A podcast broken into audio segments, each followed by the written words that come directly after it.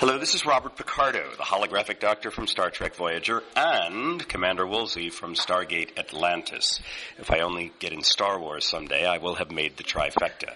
And you're listening to Kneel Before Pod, because you are smart. Kneel Before Blog presents Kneel Before Pod. Here's to the finest crew in Starfleet. Engage.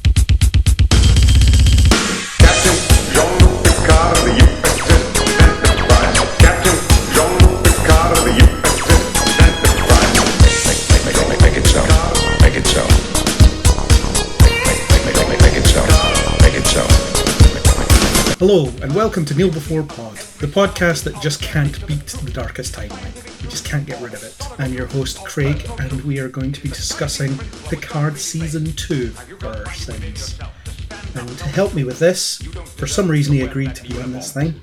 Chris, hello, welcome to Picard Season 2. Hello! Are you ready to discuss Picard Season 2? I don't think I'll ever be ready to discuss Picard Season 2. So here we go here. So, Picard Season 2 is recently finished, and we have both seen it, so let's just go straight into our spoiler free thoughts. What were your spoiler free views on this season as a whole? I found this season really, really long. It just seemed that there was lots of unnecessary detours in it overall, really. There were some good moments in there, there were some good nostalgia moments, there were some good character moments peppered through the season, but just overall, it just felt way too long, and the time travel element of it didn't always particularly work for me. Okay. I didn't like this season very much at all. I thought that some individual moments were good, as in, I would watch a scene and think, that was good, it was well acted. Some of it was well written. I quite liked what went on there. But as a whole, I thought it was meandering, unfocused, laughable at some points. I just think it's a bad show. And we're back to where we are at the end of season one. This is a bad show that occasionally has good moments in it, mm. which is really frustrating if this is going to be our final exposure to Jean Luc Picard as a character. Because, funnily enough, this season's a bit about legacy in a way, and they are tainting the legacy of the character by continuing with this show. Yeah, that's true.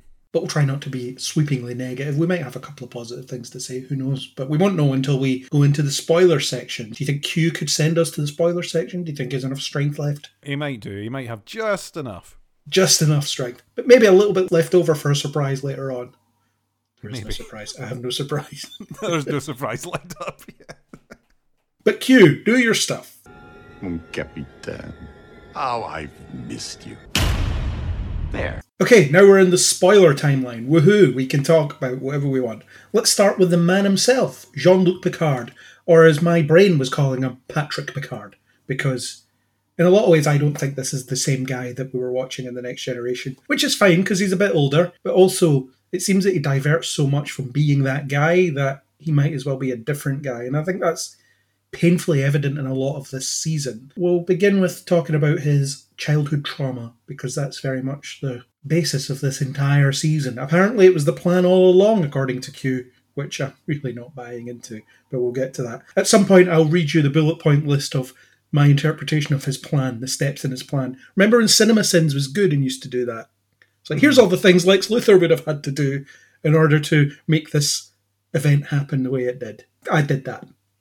So we'll see about that. Okay, so the childhood trauma angle, it took us nine episodes to find out, but Picard is really upset that his mother hung herself when he was a small boy, and he had a part to play in it because he let her out of the room that his father locked her into rather than get her to professional help. Seems that locking her in a room is more conducive to healing, I suppose. That is a bit of an unfair comment. The idea is she didn't want help, so they weren't forcing it on her. But when people are a danger to themselves, family members sometimes do take the decision out of their hands because they're maybe not mentally fit to make it. Again, they don't really play with that. Maybe they tried that, maybe it didn't work. Who knows? They don't really go into details here. But what did you think of this reveal that Picard has been repressing this for his entire life, and apparently it forms the root of who he is as a person. I'm really not wanting to be too down on the show. However, I just didn't buy it as a past story for Picard. There's tons of gaps. You've just pointed out there. Why was there no additional help? in his time. I was almost expecting part of that to be the reason for the dark timeline rather than, oh no, this is just a part of who Picard was even without the dark timeline. Obviously, a traumatic event that would have a serious impact on his well being, his outlook on life. The way he had changed memories in his head, kind of painted over certain parts of the memories. I found interesting in the way that they had done that in the show, where you would see similar events repeated but changed. The playing hide and seek and the stories and the conservatory, for want of a better word. I don't know. It was like a greenhouse conservatory hybrid. I'm not too sure what the room that they kept going back to was. I did find it interesting, but I just didn't buy it as the origins of Picard, the man that we're used to seeing. I kind of follow your same logic of this is a similar but different character, if you know what I mean. I think this is a function of modern writing in a lot of ways where everything needs to have an origin story.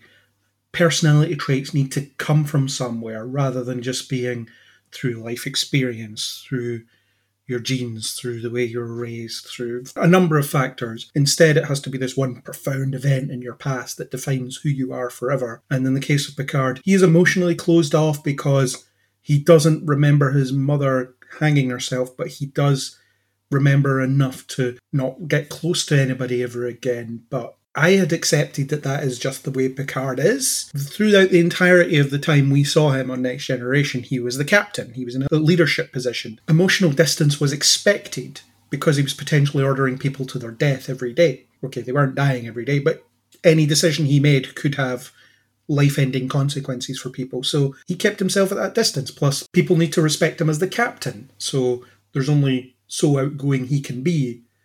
And as time went on in Next Generation, he mellowed. He opened up to Wesley in the early seasons as well. You saw that happen. And also, he isn't emotionally closed off to a lot of people. He had a very frank friendship with Dr. Crusher. I know there was this unrequited romance aspect to their relationship, but they were friends. They talked openly to each other. She wasn't really in the chain of command because she was the doctor, so she didn't have to be bound by his orders in the same way and they were old friends. And then whenever an admiral that he was friendly with or another captain turned up, they would be really chatty. So he did have those more open connections. It's just that you didn't really see them among the crew. And I was reminded of this particular moment in Next Generation that gives you a great indication of who Picard is as a leader, as a person, and so on. He is sitting at his desk, he's playing Angry Birds on his iPad or something like that. He's got his feet on the desk, and then the door goes, and he takes his feet off the desk. He says, Come, and then Riker walks in. So he goes immediately into professional mode. I can't let a subordinate see me with my feet up the desk all relaxed like this. That's it, it's professional distance. So the idea that his good nature and desire to help people and desire to be a captain and all that stuff comes from the fact that he suffered this loss as a child. I'm just not buying it.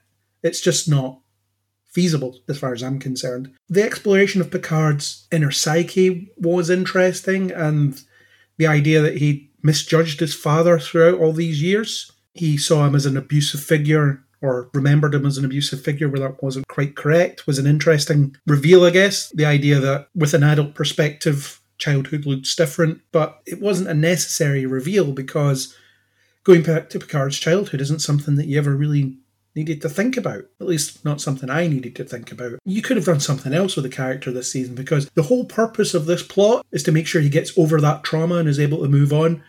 Q does this effectively so that he can get a girlfriend in the last episode. That's why all this is done. Looking at it at a really shallow, high level, this is why it's done. Because it's introduced as a concept when Laris makes it clear that she's interested in him and he recoils and then at the end of the season he tells Laris, "No, I'm I'm fine now. We can be together." And then that's the way. So that's all Q wanted apparently. Picard to sort himself out so he could engage in a ro- engage in a romantic relationship, which is a really simplistic look at it, but ultimately that's what he was doing, which is really weird. I agree with you with that. My impression of his distance was similar to yours. It was he's in a leadership position. He's in charge of all the people on the ship, so he has that isolation where he's everyone else's boss. He's not allowed to fraternize with the lower decks in inverted commas. And they had a similar set of lines on Voyager as well with Janeway. Normally, for me to chat, relax, and be okay with someone, it would be someone that is my rank or superior. Or when you get shore leave, when you're off ship. And you got that with Picard as well, where you get the mandated leave to go to Risa or whatnot, and you get that where he's told, no, you must go off and relax and deal with your trauma, and off he would go to Risa, and you'd be able to chat away with someone absolutely fine. The distance aspect would be because he's on the crew. The chain of command element is there, and he can't get too close to people because it affects judgment it affects decision making. You know, your friend would be the best person to go on this away mission. However, the away mission has risks. So do you go, well, they're my friends, so I'm not going to send them on this away mission, even though it would make sense. I always took it as that element with Picard. It was a professionalism and potentially sometimes adhering too closely to that and not letting people through that firewall rather than a emotional firewall. I don't know if I'm explaining that too right, but that was my impression was that it was a level of professionalism rather than always an emotional wall. Yeah, and people are just like that as well. Some people just find it more difficult to hmm. trust people, let people in. It doesn't mean that anything massive happened to you as a child. It's just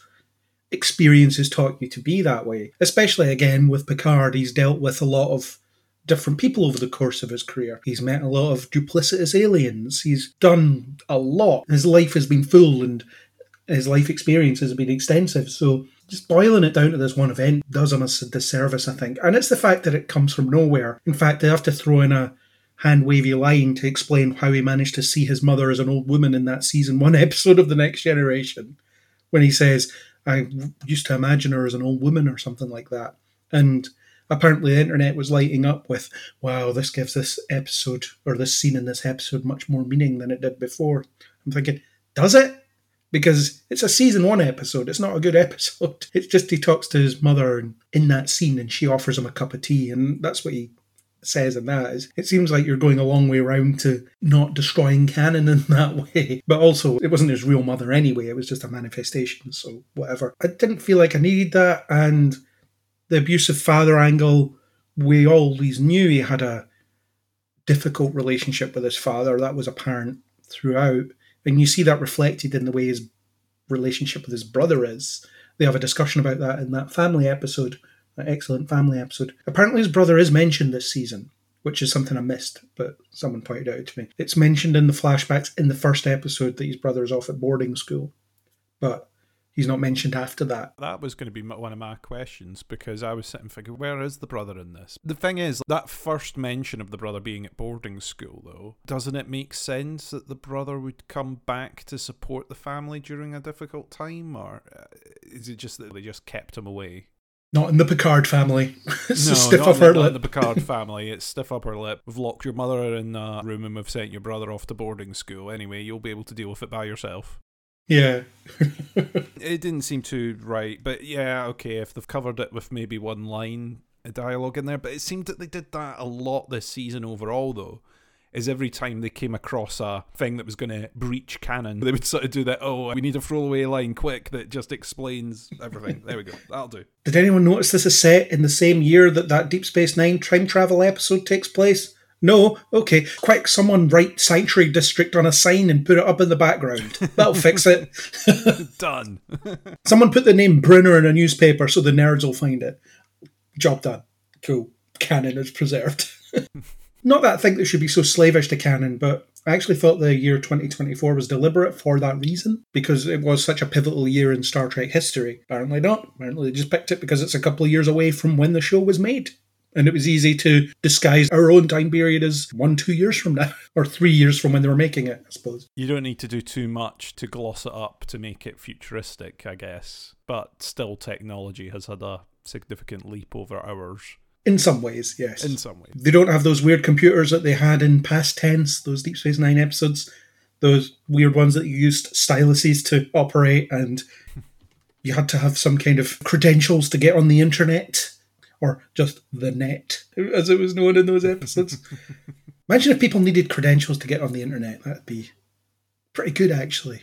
Imagine all the grief you would avoid. It would avoid trolling on the internet and stuff like that, wouldn't it? To some degree, yeah. Maybe Elon Musk's Twitter will be like that. You'll need some form of credentials to get. Let's not get political.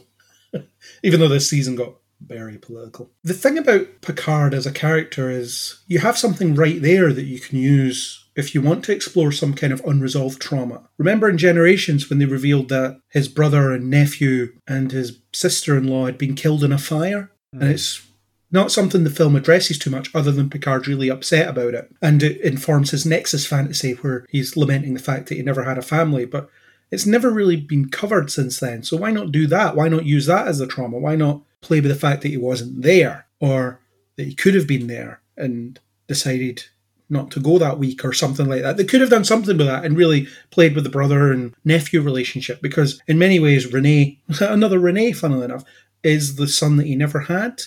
And his nephew was a lot more like him than he was like his brother. So that could have been a really interesting angle to play with, to do it that way, rather than let's invent this tragic backstory from way back. Why not do a more recent one and address the fact that maybe he never got closure on that? I don't know. Give that a go. That'll be next season. It would have potentially made more sense. Yeah. Because all that happened, and did he deal with it? I don't really think he did. He didn't visibly deal with it. Well, suppose at the end of Generations, he gets the lesson that you should cherish every moment because they never come again, which I guess can connect to that. It's just a mess. I didn't like this backstory element at all.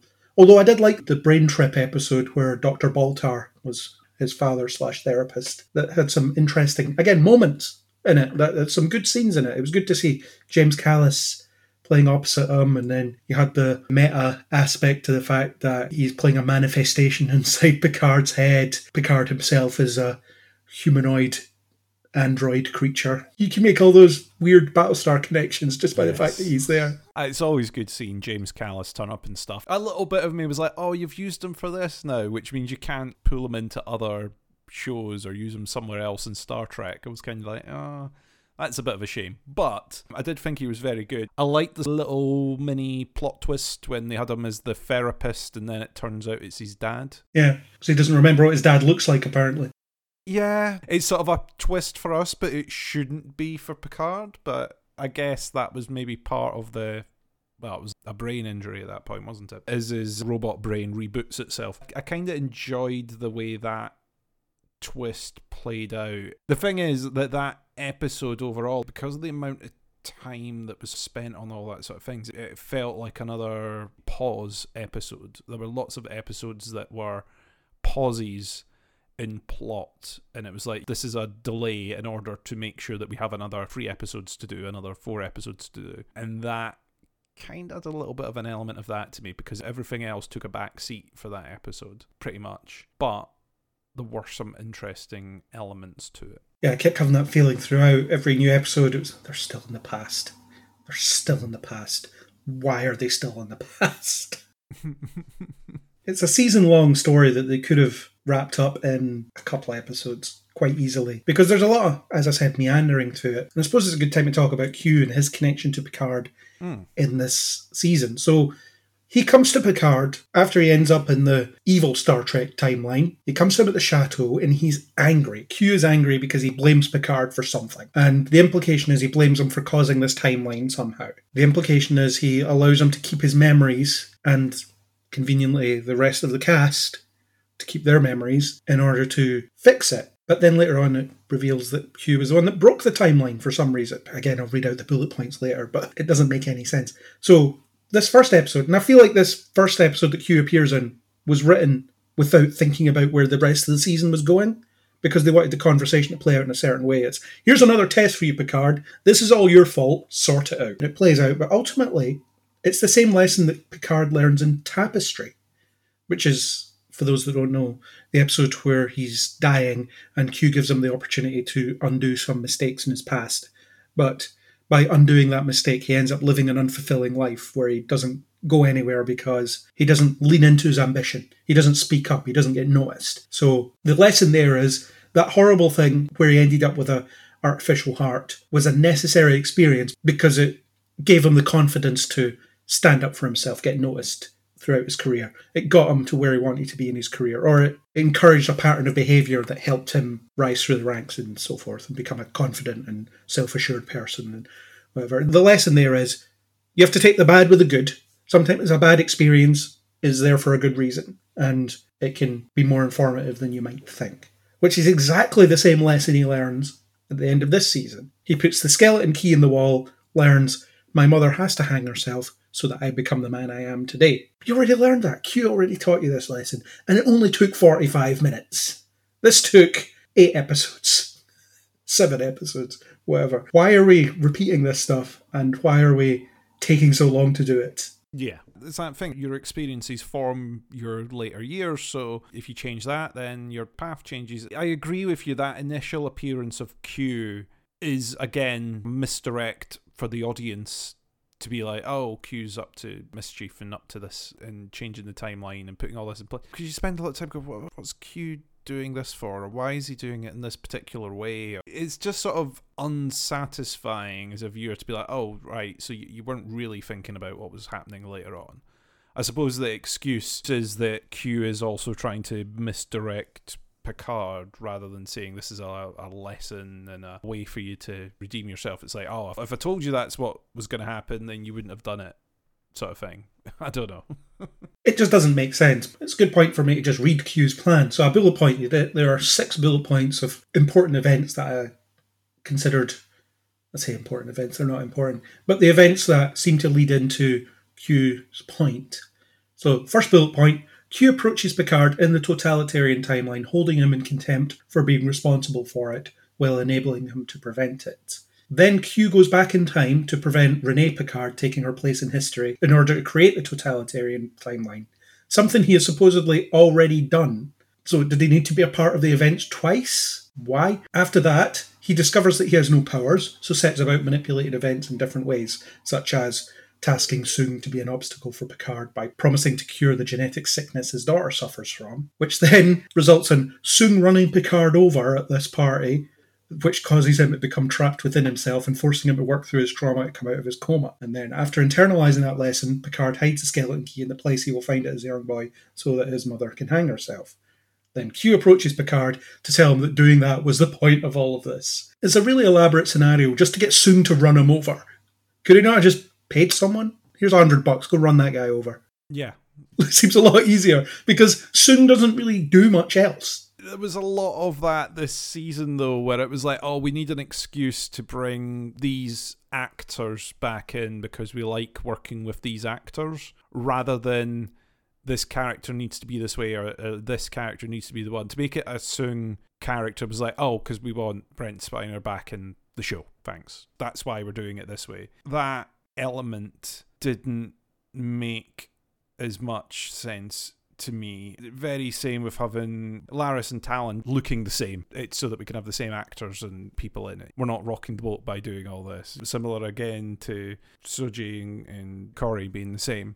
It was because we liked working with these actors last season and we want to continue to work with them this season. We want them to be season regulars. We don't want them to be guest stars for two episodes or whatnot. And exactly like you say, Q, okay, he, he wasn't able to use his powers in the same way, but he still had all his knowledge and was able to use that knowledge of the timeline and events to acquire money to be able to do stuff. He was able to manipulate technology because he still has all his knowledge. So, yeah, he definitely could have worked out a way to cause issues to Picard without uh, engaging Soong whatsoever. Just doesn't quite make sense for the plan. Timeline wise, between him appearing in the dark timeline and his manipulation of events to create the dark timeline. I've obviously got to promote our time travel podcast, um, which we are yet to record. Yes, Can't go this entire episode without mentioning that because it's now a running thing. we need to do an update of that now. it does need to be updated. But this is one of those ones where you sit and go, right, how how does this work? Because Q can be any place, anytime. We don't know at what point in Q's timeline we are seeing him throughout Star Trek, really. well, his appearances have always been pretty linear. This one is also linear. Yeah. My bet would be that he can't be in the dark timeline before he's created it, if you know what I mean. So that must be out of sequence in my head. I can't remember the exact words, but he said something along the lines of, "This was his fault. This was Picard's fault," and I don't understand why that is but it's clear that he was the one that created it. So when you catch up with Q during the events of the rest of the season, it should be him flitting about before he has that conversation with Picard in the chateau. Because otherwise, like I said, has he done it twice? Yeah. Did he go back twice? Why is he back there again? And why is he trying to stop the Europa mission? He doesn't want the dark timeline. That much is clear. He doesn't want it. So why is he putting the timeline at risk just to teach Picard a lesson? There's got to be an easier way to do it. Just drag him into some white space and show him his past. Easy enough. But yeah, you had obviously the actors playing their ancestors. Soong, Brent Spiner always does that. Kore plays sort of Soji's ancestor, but not really because Soji's an android. So Soji is just has the same face. Tallinn is Laris's ancestor when they reveal that she's Romulan using the weird hollow face stuff. Yeah, I just hide my ears. Here I am, Romulan, no problem. Still with an Irish accent because Romulus has Ireland as well. There's an Ireland on Romulus. Some people talk like that. Fine, don't mind. Every planet has an Emerald Isle. yeah. I was actually half expecting, or when I thought about it later, I'm surprised that they didn't use the same actress as Picard's mother for Renee Mm. because of the ancestral thing. And that's where you can get James Callis turning up. He just can play legions of Picard ancestors because that's the way it works. There's almost a Wizard of Oz quality to it as well, if you think about it, because he's encountering all these ancestors that look like people he knows. So it could have all been a weird fever dream, and he wakes up and he's like, "I had the weirdest dream. You were there, and you were there, and you were there." I would actually like to see Patrick Stewart say that. Would that be worse than the finale we got if he woke up and he went, it was all a dream and he was still in the chateau? I don't know. I dozed off, and all this happened. yeah, dozed off. The classic TV one where he wakes up in the shower. Yeah. that could be an element of it, I guess. They're all doing the ancestral thing in there, but it's there a lot. To me, it just seems like, yeah, okay, I, I get it. It can happen with genetics, I guess. But it just seems to me like, oh, yeah, because we want these actors and we want to do use the same people that we used before. Here we go, done. Some really shallow gene pools in the Star Trek universe. Yeah, exactly. especially the Soong family. That's why he has to engineer his children and build androids and stuff because those genes are useless. yeah, you can kind of get away with Kore because the other ones are Android, so it's based off of pictures or a template or family photos or whatever. It's like, okay, yeah, you can. Yeah, but why would I- Data know it? Why would Data Yeah. have that face in his brain? Why would that be stored there? Why would that, I don't know. Multiple Soongs, they've kind of done that already through the show, I guess. It just seems to lay it on extra. well, this is the fourth Soong that has played because he played Noonien Soong, the creator of Data and hmm. Lore. He played Arik Soong in Enterprise. He played Altan Inigo Soong last season, and now Adam Soong in this one. Yeah. And then the Laris and Tallinn cover just seemed to be so that they could continue Picard's romance through the season. Whereas if it had been another woman, they wouldn't have been able to continue the romance narrative through. Yeah, That was still there. He still had feelings for her because she looked the same. It wasn't the same person, it was an ancestor, but he still was treating her the same. Or that was the impression that I got for a lot of it. It only came up a couple of times though. There was points where he would look at her longingly and she'd pick up on it. Mm. Like when she asked him, Who is Laris to you? And he says, No one of importance. And she says, Right, now I know what it looks like when you lie. And I think that's the only example of it Hmm. I can really think of. But she ended up becoming his emotional anchor in some ways, despite the fact that they've only known each other for a couple of days. And her presence in his mind in the mind trip episode wasn't really pivotal. If she hadn't been there, it wouldn't have made a difference. It's not that she helps him internalize something. He was already doing that himself. So her being there, she looks after his inner child, I guess, a little bit. But if you'd cut her, you wouldn't have missed it. And with a few tweaks, Tallinn could have just been Guinan. The character Yeah. didn't need to really be there.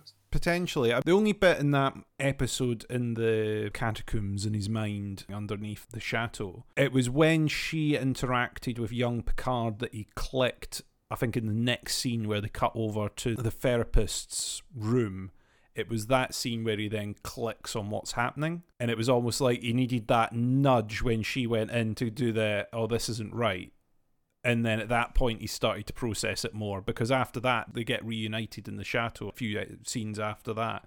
Yeah. So that seemed like she awoke that side, but yeah, she wasn't pivotal then to any of the revelations. It was just that initial nudge that seemed to do it. he could have got there on his own. You wouldn't Yeah. have had to change it at all, really, in order for him to get there. Would it have made more sense if it had been Guinan? Probably, actually, if you think about their connection and so on. The Tallinn character was all right. I quite liked her being a distant mother figure to Renee, actually. The fact that she'd watched over this person for such a long time. She had that connection with her, but it was a one way connection. In a way, it's a bit like if someone gives a child up for adoption for whatever reason, but keeps an eye on them throughout the years.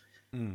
I don't know if that's a thing that has ever happened in fiction that I've seen. I imagine it must happen in real life. I check in on you from time to time, look you up, but I can't approach you because too dangerous to be near me, or I don't think you should be near me, or whatever. But you had that, and the fact that they actually had closure on that, it was a really simple and really elegantly done character arc, actually. I've never spoken to Renee. She then speaks to Renee, gets some closure on that relationship, and then dies, which is really simple but works pretty well. I think it's one of the few things that actually followed through naturally, and they didn't spend any more time on it than needed to be spent on it. And the reality is, it didn't really need to be there, but I thought it was a nice moment when they did it, even though there's a bit of logic leap around. But you've always sensed I was there. I was always a little bit careless, so you'd see me out the corner of your eye. Yeah, whatever. Believe in that. But it was nice enough as a moment. I thought it was a very touching scene. It was the fact that Renee was standing there going, Who's this strange person that's just walked into this room? Like, I know that you're not supposed to be here. And then the fact that slowly she realizes, Oh, you were at that event, or you gave me this necklace, or you talked to me at that event. And she slowly starts to click. I've maybe only seen you once every 10 years or once every eight years of my life, but I now place you again. I now realize where I've seen you before. And it did give closure to that circle of I've never been able to talk to her. I've never been able to go right up to her. The whole idea is that she never knows that I was ever here, totally transparent, just helping behind to make sure that anything that needs nudged gets nudged. I thought that was a neat part of the arc this season. I thought that element was done well. Could it be slightly tidier? I don't know, but that element worked for me. Definitely in the final episode. I found that more of an emotional beat than the final chat with Q. Well, the final with Q I'll get back to in a second because I derailed myself from that. This is something that seemed to happen a lot in this season was characters hanging around for longer than they needed to. So Renee was probably in a couple of episodes too many. As in, once they got her into quarantine, that's it. She's not needed anymore. She just turns up for the finale and she's still feeling a bit apprehensive about it. And you have this whole mental health angle that I don't think they go too deeply into, even though it actually connects to what Picard is experiencing. He does have that one conversation with her, which is really good, where he's the one that tells her the fact that you're afraid means that you're intelligent. Don't be afraid of your own fear, but listen to it that kind of thing. So I liked that conversation that they had. And the mental health angle, the fact that she was crippled by depression and so on. I don't know an awful lot about psychological evaluations when it comes to going on to space missions, but if she was that damaged, would they be letting her go into space? I don't think so. Based on modern sensibilities of space travel, do you not have to have some kind of mental stability in order to do it, rather than sitting there having doubts about it a couple of days before the mission, discussing it with a therapist? Fair enough, she doesn't declare it, or maybe she does, I don't know, but some kind of psychological evaluation is involved before you get put into space, surely? No, definitely. There's a lot of training that goes into even current space flight for going up to things like the ISS. It's confined space with others. Yeah, we have to make sure this person doesn't freak out and crash into something. Yeah, exactly. Can they cope being separated from others for a long period of time? Are they able to be in enclosed spaces for a long period of time with just like three or four other people? If crews don't gel, then it can cause severe problems, especially on something like a Mars mission, because it's a long time to get there, it's a long time to get back, and you're spending a long time on the planet when you do. Yeah. And this was Europa, which is even further away than Yeah, yeah, exactly. This is the Europa mission. You're hopping further along, and even in the current climate, the researching things like that. There's a NASA site in I'm gonna say it's Hawaii, but I might be wrong. And it's in uh, the edge of a, a volcano, and they've basically been putting people in there for months at a time to research how different people could get along in an enclosed environment. They're not allowed to go outside of the bubble without wearing a spacesuit for example, despite the fact that they're on Earth. So it's all to sort of simulate what the actual effects would be if you were on a planet rather than Earth. It's very interesting. In fact, there was a podcast about it that I cannot remember the name of, but it was a really interesting documentary into what actually happened when they tried that experiment. Perhaps you can find it for the show notes. I will find it for the show notes just for you. So, yes, some kind of psychological evaluation would have been done. They would have determined Renee is not stable here. She's really struggling with something. We probably can't trust her behind the controls of a spaceship. We'll find someone else. So, that bit I didn't understand. The fact that it was all hinging on convincing her to go into quarantine because as soon as she goes into quarantine, there's no turning back. Which there obviously is because she was thinking about backing out even when she immediately came out of quarantine. But it was the night before she was going into quarantine, she was thinking, I can't do this. I'm going to tell the mission commander right here at this party that I can't do this. So you would think that the psychological evaluations would have been done long before this and they'd be monitoring her because she was freaking out in the simulator. So I don't understand how this problem comes about, how it gets to that stage. I do understand why it gets to the stage on a narrative level. It's about the fact that Renee has to push aside her emotional problems in order to achieve her destiny, the same way that Picard has to do that. So there's a connection there, but from a reality point of view, it just seems like spaceflight has far more checks and balances involved that she would never get there to that point if she was suffering that much because she's a danger to other people if she has an episode at the wrong moment. The thing is, she's not exactly hiding it either. At the gala event and at other things in the run up, she's not exactly hiding her current feelings. So it would be found out. It wasn't that she was keeping a low profile on it and it was all a secret. If she was visiting a psychiatrist, that's on the record. It doesn't seem likely, and I'm with you on that. The podcast that I was trying to remember the name of, by the way, was called The Habitat. So the link for that will be in the show notes. Nice one. Fine, okay, we have to push aside the reality of the fact that she would never get anywhere near that mission with her emotional problems being at the heights they were. But they convince her to get in. That's her done. You don't need her anymore. And then she turns up in the finale for some reason, just because we need to inject some false jeopardy. And we'll have some drones, and we'll have Soong, who infects her with a fast acting neurotoxin that's on a sticker on his hand that he then removes with his ungloved hand after infecting Which just made me laugh. This fast acting neurotoxin, it's going to kill you in like a minute. Uh oh, I've just touched it. It's like in the Unbearable Weight of Massive Talent, the Nicolas Cage movie that we recently saw. Yes. it's a similar idea. Was it a sedative or something like that? Don't touch your skin. He's like, uh oh. and he does. And he almost passes out, or he does pass out. Spoilers for the Unbearable Weight of Massive Talent. It just made me laugh when that happened. Okay, did he transfer all of it? Is that all gone? Can you be sure of that? I think it'd be funny if Soong just fell over dead at that point. And he killed Tallinn anyway. Head canon, I'll say, he's already given himself an antidote or an anti Of course. venom equivalent. Chrissy's head canon getting round it there, but yes, I totally see that. And the thing is, if he has access to this stuff all the time, why was there such a clunky plan for the gala at the beginning where they were going to try and get her? You already had the opportunity to use this. Yeah, I guess they had to get her in.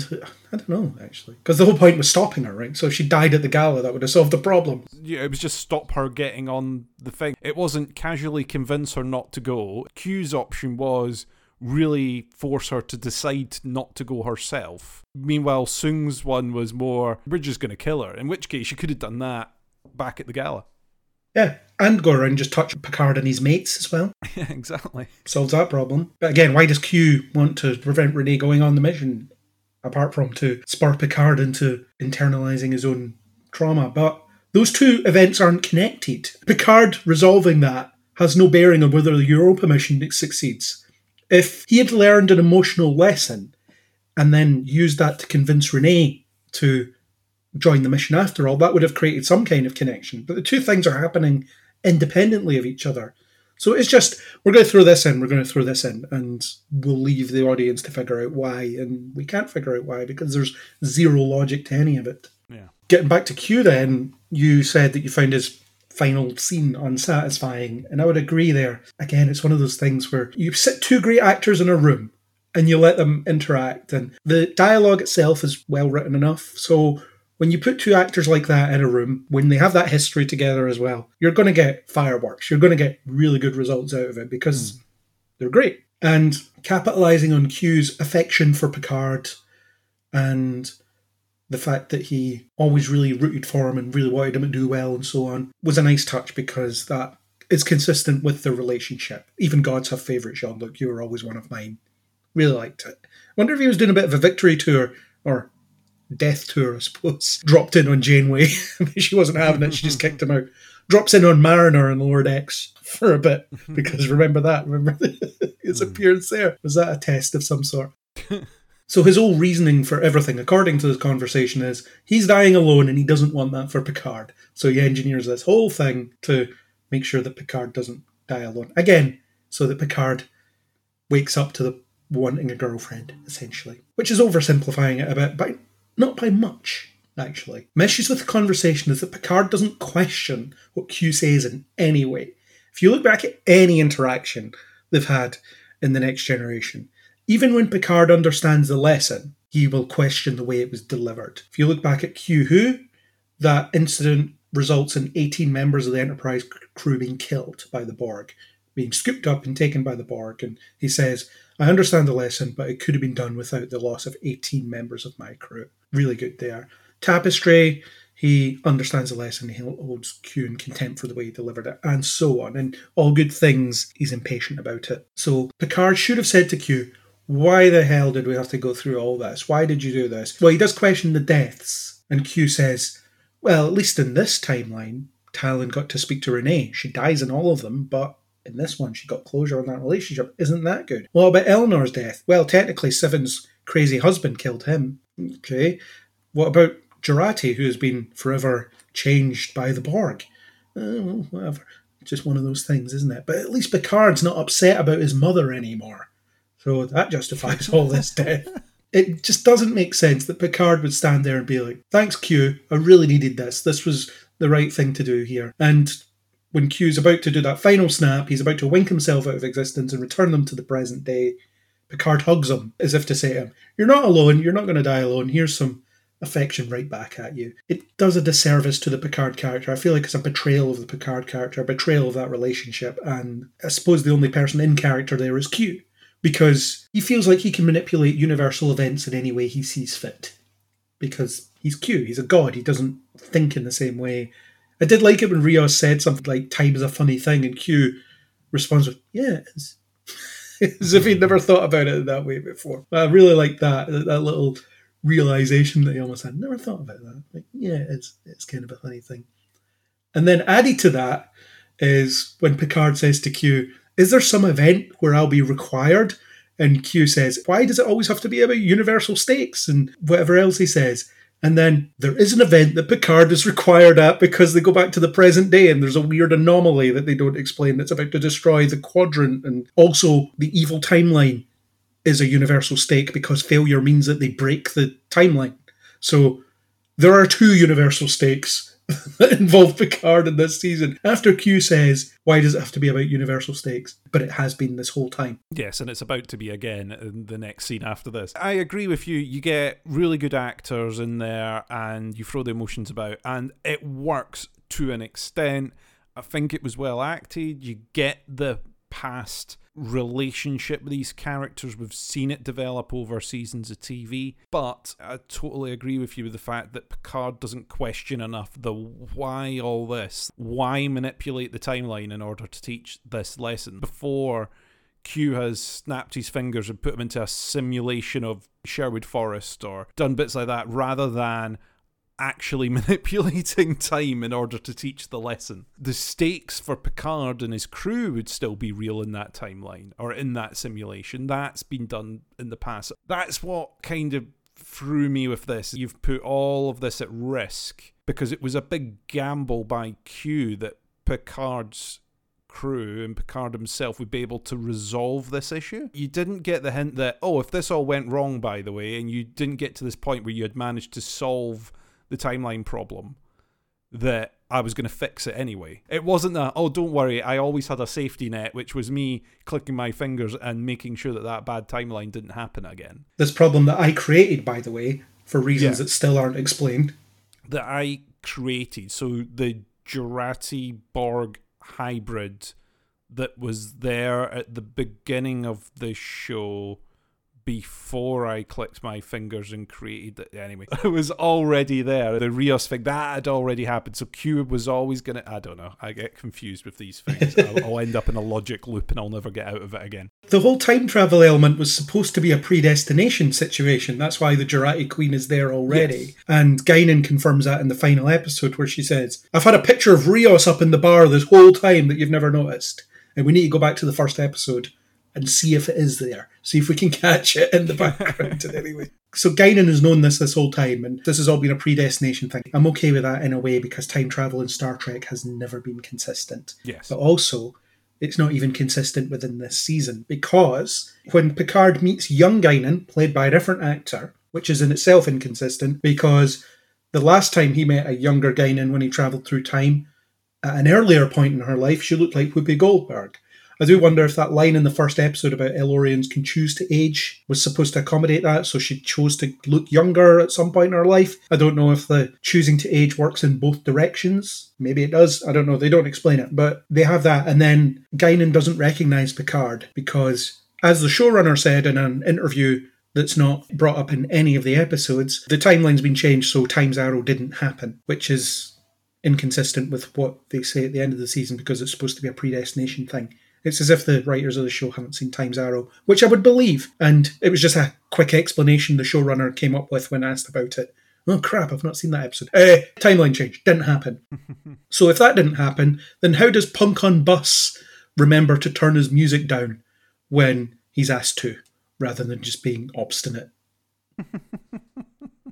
Yeah. On a slight diversion, because we're talking about Guinan, I also had to question when they first go to the bar in the future, the bar is bar 10 On Forward Avenue. on Forward Avenue. Oh, cool. She found somewhere called Forward Avenue and opened a bar called 10 Forward because it used to be deck 10 forward section, right? Okay, cool. That's cool. And then they go back into past. She still has a bar called 10 on Forward Street, and you go, oh, that's convenient.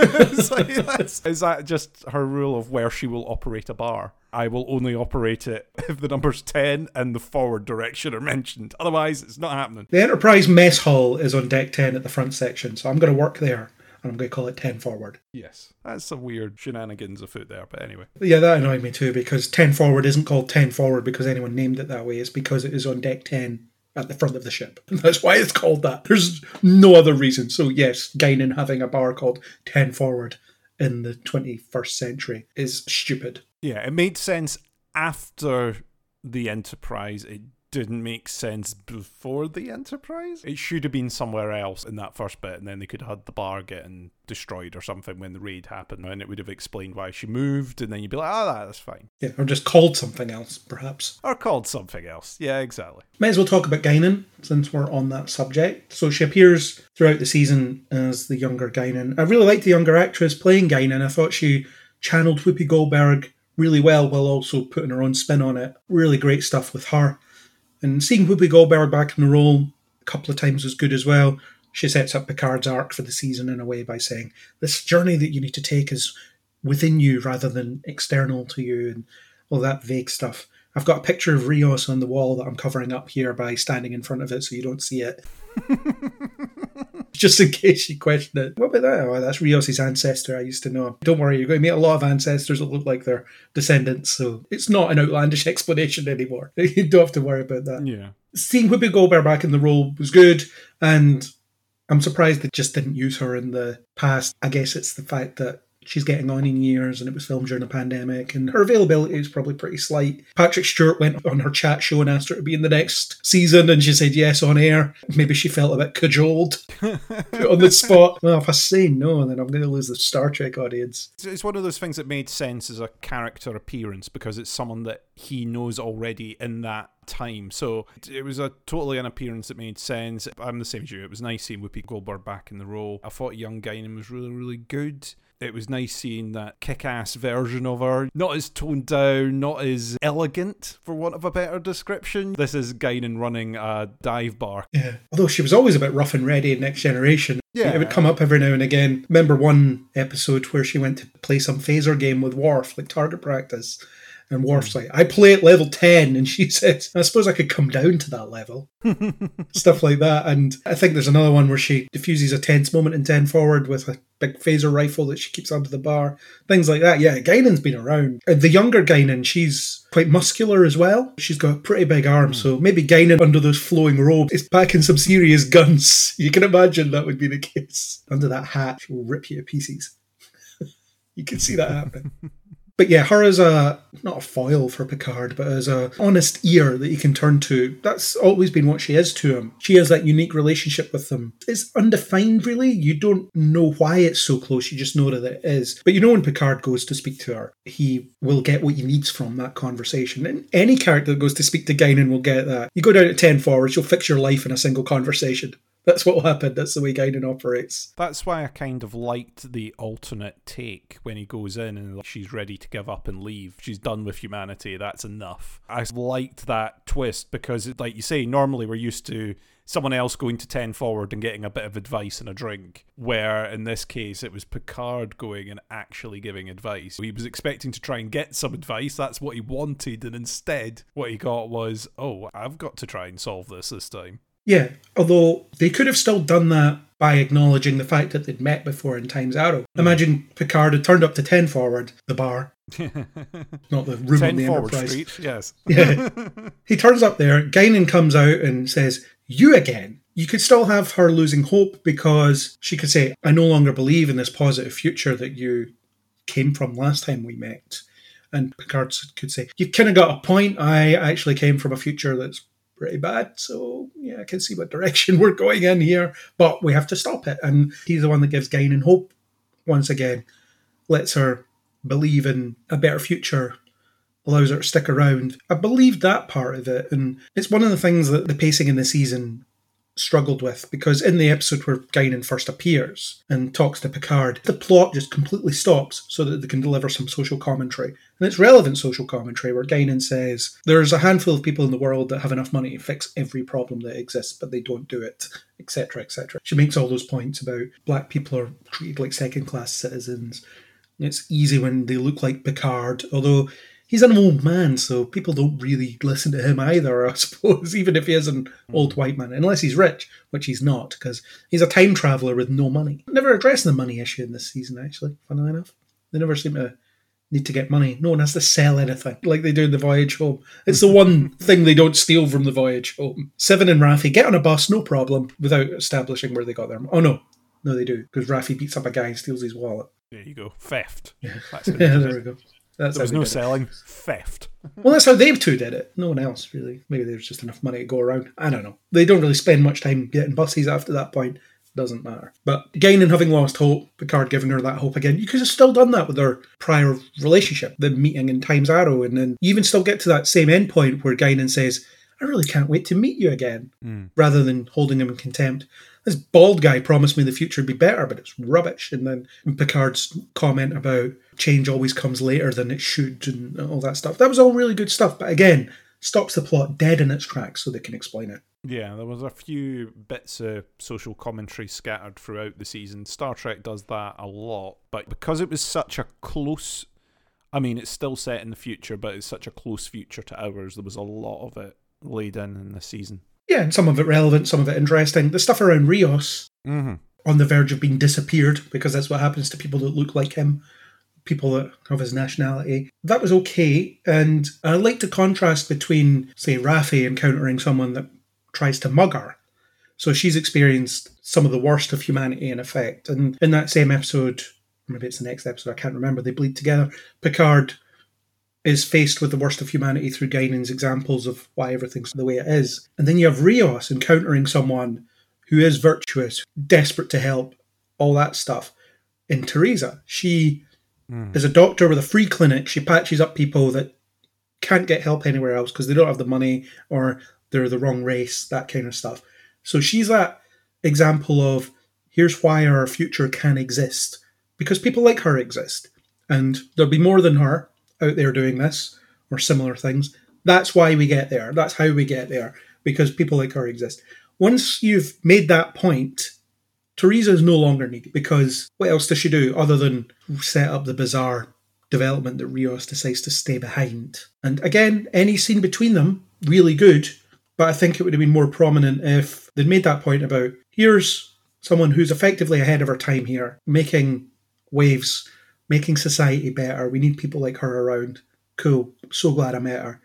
But having her still there at the end of the season, you're not really doing anything. You're just making her this love interest, which takes away from the nuance to who she was that was set up earlier. Yeah, they turn her into the love interest. They also go back on a lot of the it's the little ripples in the timeline. We can't expose people to the fact that we're from the future. We can't leave them with extra information or tell them more. And then slowly through the season, it's like, yeah, we're going to let her handle advanced medical equipment. We're going to let her know that we're from the future. But there were other places you could have gone. You've got all the medical tricorders and everything yourself. So why go back to the surgeries? It was that element where you're sitting going, oh, really? I get the romance angle at that point, and he's decided to stay back because they sort of force it by the end. But that wasn't necessary. But especially once he takes them back to the ship. For example, at that point, it's just, oh, yeah, yeah, we're from the future. Let me just show you everything at this point. Why not? Which is what Kirk did with what's her name in Star Trek 4, the whale biologist. Although eventually they just had to tell her the truth because otherwise they weren't going to get her help. Whereas again, Teresa wasn't important from a narrative standpoint at that point. She wasn't needed. Like you say, the medical instruments, Rios is better equipped to use them than she is, even though he's not a doctor. Beam me this weird device that can stabilize Picard here. Teresa, you use it because you're a doctor. Yeah, but what the hell is this? Just point at him and press the button.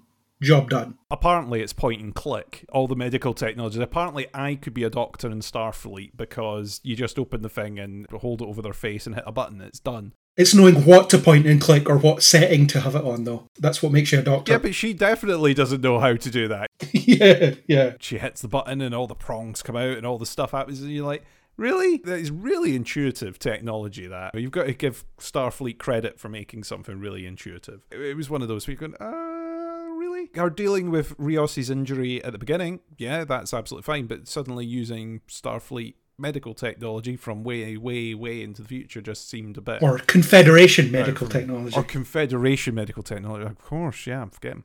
it just seemed a bit out of pace there. It was to give her something to do. It was transparently to give her something to Yes, there's got to be a reason for her to be here. If we just get Rios to do everything, then she's just a spare part at this point. And I think that's the point that you were making overall, is that really she was a spare part. I kind of thought they were going to take her with them at one point. Hmm. That would have made sense. Yeah, we've shown you too much to leave you behind now. We've got two choices. We can shoot you or we can take you with us. Yeah.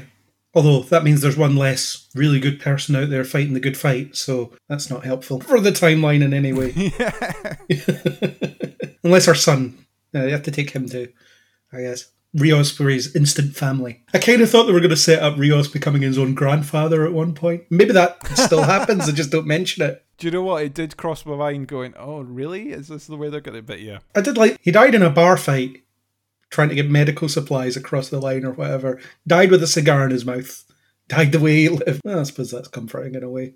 Is it? I don't know. He just dies in some bar fight. He was the captain of a starship. Is this really a trade up?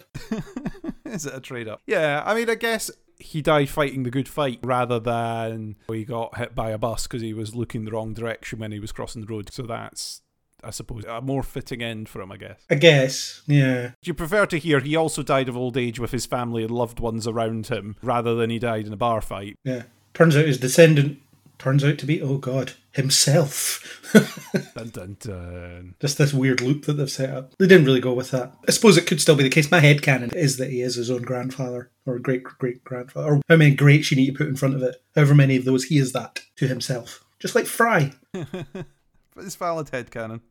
Yeah, why not? Not really any more to say on Rios. We'll probably touch back on him when we talk about the bookending scenario that the season does. But Seven and Raffi, I suppose they come under one bracket because they're setting up a relationship or continuing a relationship, I guess. I liked what they did with Seven in this season.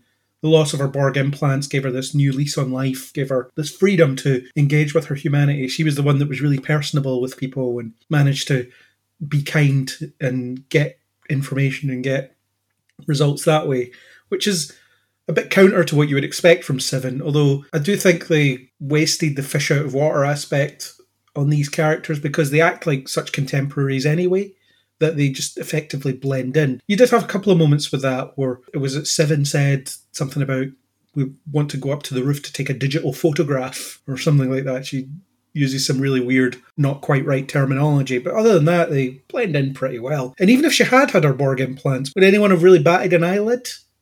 Probably not. There would have been a little bit of a batting of eyelid, but yeah, I kind of agree. The fish out of water thing was missing, and I don't know if it's despite how long this season felt.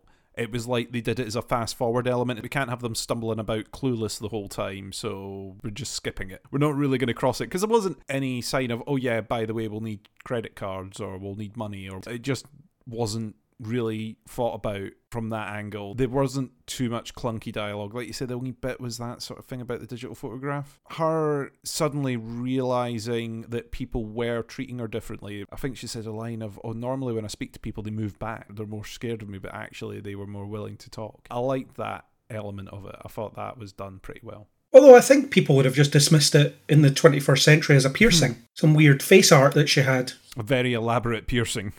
Yeah. What's that thing above your eye? It's a piercing. Okay. Hmm. We have people like that here. It's fine. People have some pretty elaborate facial art and so forth. So I don't think it would have necessarily caused as much of a stir as they thought. But yeah, they wanted the Seven is human for the first time in her life, really. She looks human. She's at ease with herself because in the first episode you have that ham fisted, you're a Borg. And she's like, no, I'm not. I'm ex Borg or whatever. You get all that. And then when she gets her implants back, which I just thought was so bloody stupid. It's the same configuration of implants that she had before in exactly the same places because she gets healed. Hmm. It's narrative shorthand to say, oh, look, she's back where she started in that way, but not really because she's learned a lot. And then you have this weird last minute thing that they chuck in where Raffi says, You'd make a great captain. And then she says, Starfleet wouldn't let me in. Janeway threatened to resign over it. They wouldn't let me in because they were afraid of my ex Borg status. And the more and more I think about it, the more you see Starfleet and the Federation making decisions out of fear and weird intolerances that they seem to have. So we saw it in this, or we have it mentioned in this, where we can't have a Borg on the team. Sorry, you're not allowed. And then you had the synth ban last season, which was a fear driven response to an attack. Genetic engineering keeps coming up. That's prohibited again out of fear of something that happened centuries ago, something that is also brought up in Strange New Worlds, the genetic hmm. ban and so on. It paints Starfleet and the Federation as being this weirdly selectively tolerant organization rather than we're open to all. It's an interesting take. I'd like to see them actually really do something with that in one of the shows. It would be interesting to see it covered. It kind of upset me a little when I heard that line. It's another one of those ones, a bit like the last season, where you catch up with uh, Picard's former crewmates and find out that they've all had very depressing times since they left the Enterprise. yeah. We already knew that Seven of Nine had not had an easy time of it because I think her introduction in the last season was her killing Icheb. So it wasn't exactly that her life was all sunshine and delight when she entered into season one either. But with this, you're kind of like, oh, so after all of that on Voyager and everything that she went through at that point, when she got back to the Federation after serving on a Federation ship for X amount of time, she gets back and gets told, ah, oh, no, you can't join Starfleet. Sorry. Nah, you're off. Go away. You're done. Thank you very much for all your hard work. Off you pop. We're not going to do it. And you sit there and think it's another one of these. Oh, so oh, on that same line, I'm trying to work out what happened to all the Maquis crewmates when they came back. Did they all get thrown in prison? Well, we know from, or you don't because you haven't seen it yet, but from Prodigy that Chakotay was allowed to join the team again. Oh, well, that's fine. But he always had a special place in Janeway's heart, so that's fine. He was the only one. It was because he still had the Starfleet Commission, so they just recommissioned him. But everyone else, nah, in prison. Everyone else, nope, you're out, done. I just thought it was a bit of a shame. You picture certain outcomes for characters when you watch a TV show, like the end of Voyager or whatever, and you sit there and think, I wonder what happened to those characters next. And when you hear that they got rejected by Starfleet and Janeway had to threaten to resign, But not actually do it, crucially. not actually do it because she's still there. and then seven, oh, it's not worth it. I'm off, and did her own thing. And you go, okay, well, good on her, I guess, but that shouldn't have needed to be the situation. I'm a bit with you. I'm going. Starfleet don't always make good calls. We've seen that through the shows. I always talk about the, the very silly admirals in Starfleet, so I guess it tracks. But still, It didn't seem to be where they were going with the whole Seven of Nine plot or the Voyager plot. The whole idea No. was they were going to find a place for these people, when they come back, which includes Seven. Maybe they were happy to let her operate as a civilian scientist, but no, you can't be in Starfleet. It's going to freak people out. You can't be a captain. We couldn't ever put someone who was a Borg in charge of a ship. But also, it was a bit out of nowhere. This I really wanted to be a captain, but Starfleet wouldn't let me. That's why I left. And it's just to set up that moment where Picard field promotes her and lets her hmm. sit in the chair because she's an expert on the Borg, and then does nothing with that expertise in that sequence at all. She just sits there. But it creates this desire in one episode that then gets carried into the next episode. It's almost as if it's a throwaway line that was thrown in because they've done this bit in the final episode. They filmed all the Stargazer scenes together, so we need to set this up somehow. And oh crap, we forgot to set up that Seven wants to be a captain. Quick, chuck that in the previous episode. The thing is, if that was all it took, why did Janeway threaten to reside and not just always take Seven on dangerous missions and give her a field commission? Because she's not Picard, that's why. She's not Picard, that's why, yeah, okay. It's Picard's world. We're just living in it, apparently. or it's all a fever dream. Who knows? But I liked what they did with Seven this season, broadly speaking. I did quite like that she was more human than she's ever been. And I hmm. think there's some better ways they could have done it, because you had the bit where Raffi was shouting at the woman at the desk when they were trying to find Rios, and the woman wasn't cooperating. Seven does thank her for her service and say she's doing a good job and so on. But I think they could have done more with that by acknowledging that Seven is white, pretty, and blonde, and Raffi is not white and blonde. So therefore, hmm. People might not engage with her in the same way. And as soon as Seven goes up, bats her eyelashes, asks a couple of questions, she gets exactly what she wants. They could have done that. I think that might have made the point a bit better. But Raffi, she needs to learn the lesson. Don't shout at the person at the front desk. That means they won't want to help you. Don't yell at the customer service person. It's a lesson everybody should learn. It's a lesson everybody should just know. Because if you're being difficult, they won't want to help you. Simple as that. And Rafe, they played around with the fact that she was being manipulative. She's feeling guilty because Elnor dies. She also feels guilty because she laid it on thick and got him to change his plans and go to Starfleet because she wanted him there, not because he really wanted to be there at that time. That's thrown in. I thought that was okay. And it does actually back up the way Raffi's portrayed in the previous season. There's an episode, I can't remember the reason she does it, but she's manipulating Jurati a little bit. It shows that she has that potential and that capability. So that was okay. It was something she needed to learn about herself, but I don't think she ever really does anything with it. Yeah, no, it's true. She does have the capacity to be manipulative. I think it gave a stronger justification. At first, you obviously get the impression that, oh, she's become a lot closer to him over the passage between seasons. You get a little bit of that. When he gets hurt and when he eventually dies, you get that really powerful thing that she was there at that moment. They couldn't help, they couldn't divert power. So you get all that pressure put on her at that point to then add into the fact that she did a little bit of emotional blackmail to get him to stay and not delay his plans by a year and go off somewhere else because she wanted him to be around. She didn't want to be left alone after Seven had decided to go off as well. I thought that worked well. You've just got to try and fill in gaps between the two seasons, I guess, with some of it. Yeah, because the second season picks up the characters at a point where they weren't at the end of the first season. Hmm. So there's an entire season of television really that's happened in between times, Yeah. such as Laris's husband dies between seasons. Yeah. Poor guy. He was in three episodes before. That's a shame. We should care about that. Where is he? He's dead. Okay. He's dead, and now Picard has the hots for you. Anyway, moving on. But it's okay because in Romulan culture, it's the custom to move on from a romantic relationship when someone dies to someone else. Thank God for that. That would have been really inconvenient. Yeah, so Romulan culture is on our side here, guys. It's fine. Raffi gets a bit of closure on her grief in two instances, but one of them is when, for some reason, the ship La Sirena has taken an imprint of Elnor and built an entire combat hologram out of it, and that imprint has made observations about the way that the real Elnor and Raffi interacted before Elnor died, and says something along the lines of, "Well." Based on what I saw, he didn't hold you in contempt. He had no regrets, so you're okay there. That's really sketchy if you're on a starship and it's recording every movement, every word you say, and can generate a facsimile of you as a hologram after the fact. That's worrying. especially within the short time that he was on the ship because like you said before that wasn't the normal universe La Sirena that was the Confederate version. It's only had that passing glance at him at the best. Yeah, he was only on for like five minutes during the Yeah, escape, he was on for five he? minutes, and a lot of that was him dying rather than Yeah. doing anything else. So it's like, really? You sit there and go, okay, I guess. I did like when he was on screen, and I felt kind of cheated for the fact that he wasn't there for a lot more of the season. I really liked Elnor as a character. I thought, oh, this is different. It's a little bit of a different character from the usual. I mean, he's an elf, right? Yeah, pretty much. He uses Yeah, a sword. I think there was a conscious effort to push Elnor and Soji into the background a little bit because as actors, they're not as good as everybody else. The actor who plays Elnor is a bit rough, and I think there was a conscious decision to do that. None of those actors are going to be in the next season, by the way, uh, apparently. Oh, really? Evan Evagora, I think his name is, and Isa Briones, they're not going to be in the next season, reportedly.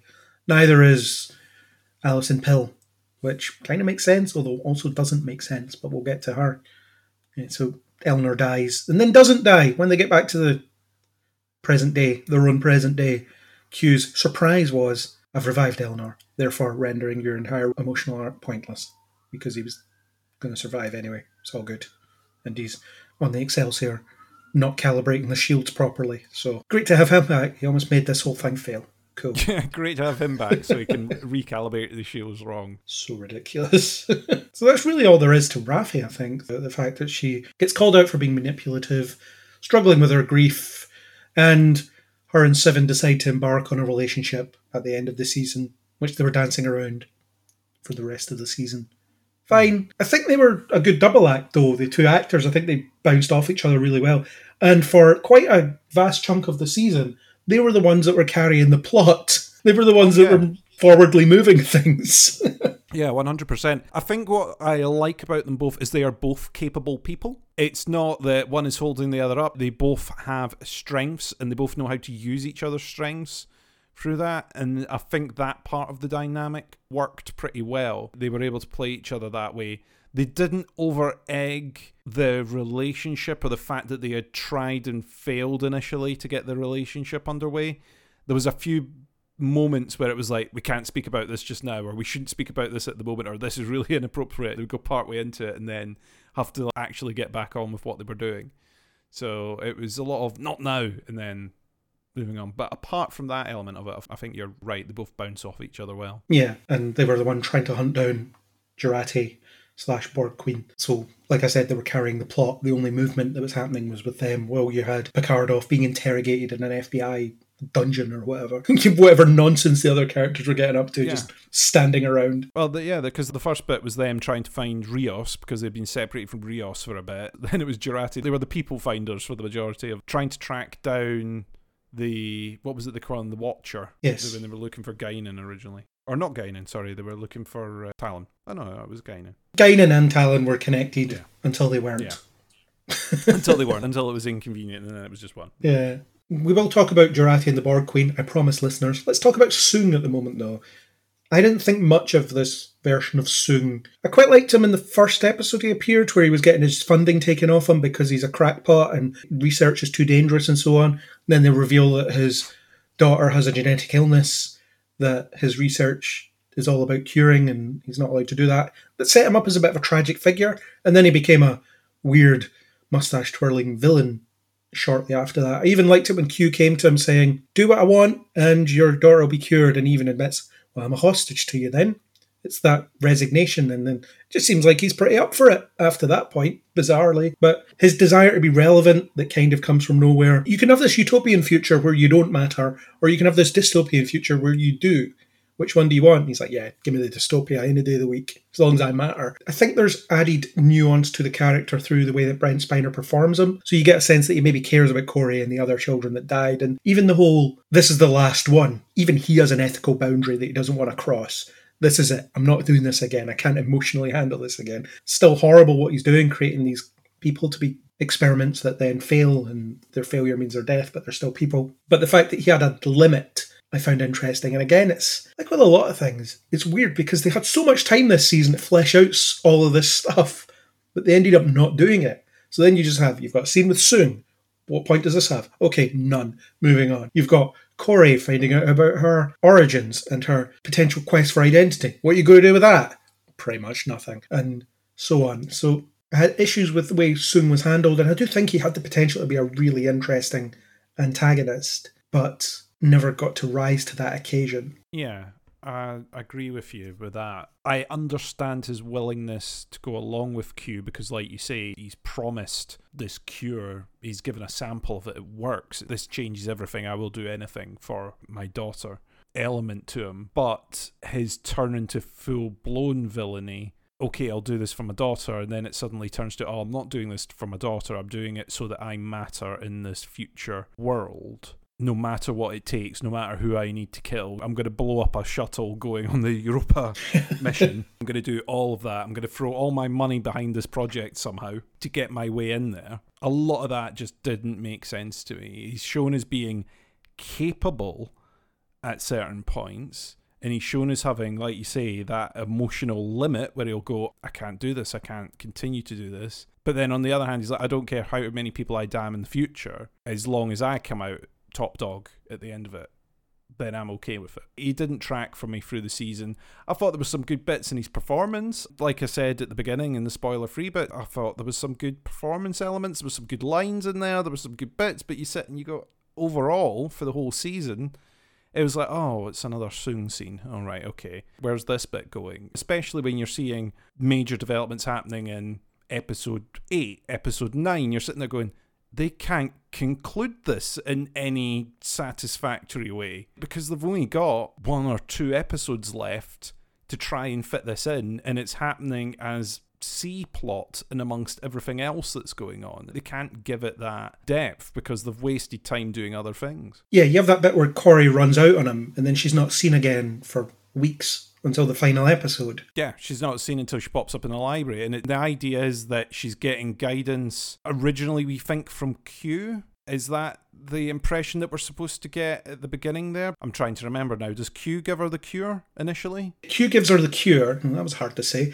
Yeah, he does that. He's the one that lets her out. Is that so she can wind up as one of the travelers? Is that why he does that? To complete that? Who knows? I, it just doesn't make any sense. Yeah, because what benefit does it have for Q at that point? Surely he still wants Soong on his side. Yeah, how's it going to help him to upset Soong? It doesn't Yeah, make any sense. at that point, Soong is then getting pushed even more unstable. So it's not helping his cause. He's already got him wrapped around his finger. So why release her at that moment unless he knows that she's going to get picked up by the travelers? But it just didn't make sense. I didn't get it. I'm glad you mentioned the donation part because I'd forgotten about that. But I do remember thinking at the time, weren't you just disgraced? weren't you just called out as being a mad scientist and all your research pulled, all your funding pulled? You're a joke within the scientific community. NASA will hear about that, surely.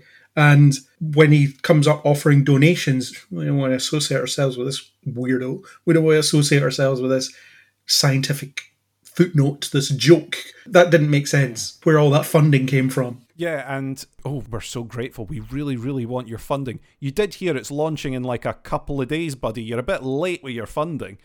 but I'm sure we'll spend it on some nice desk lamps around about here. It's about to take off. That element for me was a bit uh, okay. And surely there's other people flashing cash and stuff about higher than him. The fact at the end, it's like, oh, you've been invited to the launch. Yeah, that makes sense. Oh, I'm just going to break protocol and go through all these doors and go here. And oh, I'm just going to leave you here and I'm going to go off by myself. Thanks very much. It was funny, but it didn't make sense. You watch it and you go, no, this wouldn't happen. What's the? Can I get five minutes with the astronauts? No, they just came out of quarantine. Does my funding not entitle me to five minutes with the astronauts?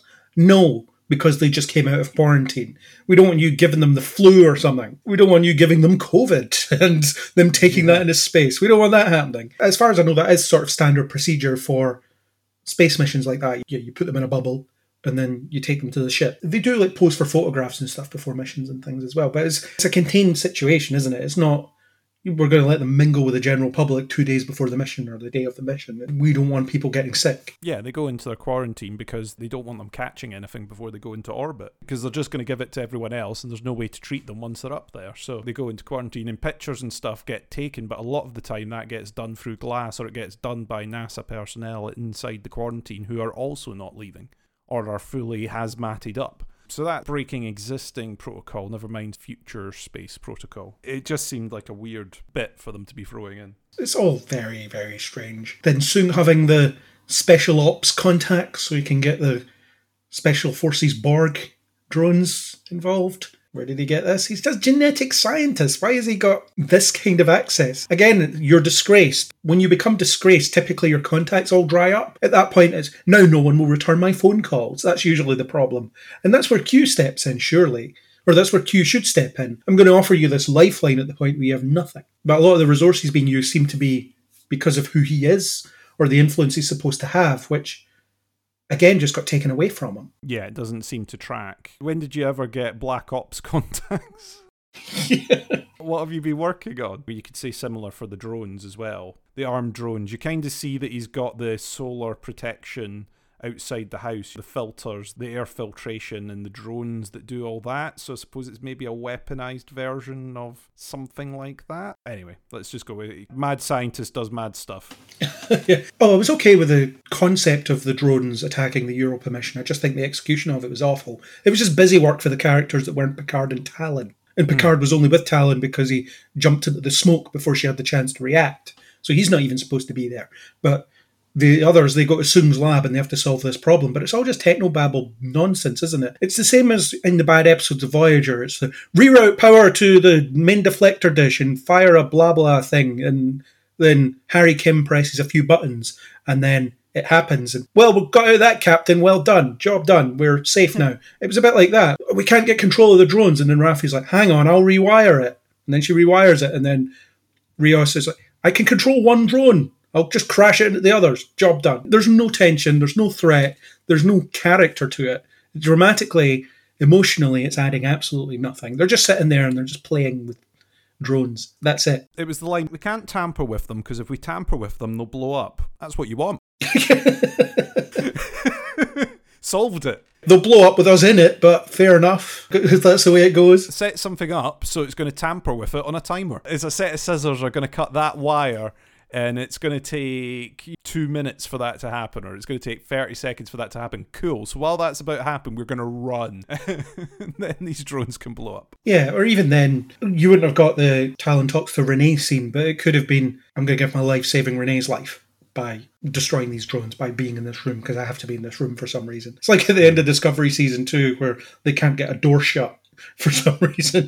No, no, no. The controls are on the inside. They have to be pressed on the outside. Next time we're in Space Dock, we'll get some controls on the outside. We'll get that sorted. It's a bit of a design flaw there, but there was no threat to that because the characters were just shouting and then playing about with wires, and then Rios was on his joystick, and that was it. And there was nothing to that. But I was okay with the drones as a threat, and it's a good idea for someone like Soong to have a backup plan in case the neurotoxin doesn't work. So that makes sense.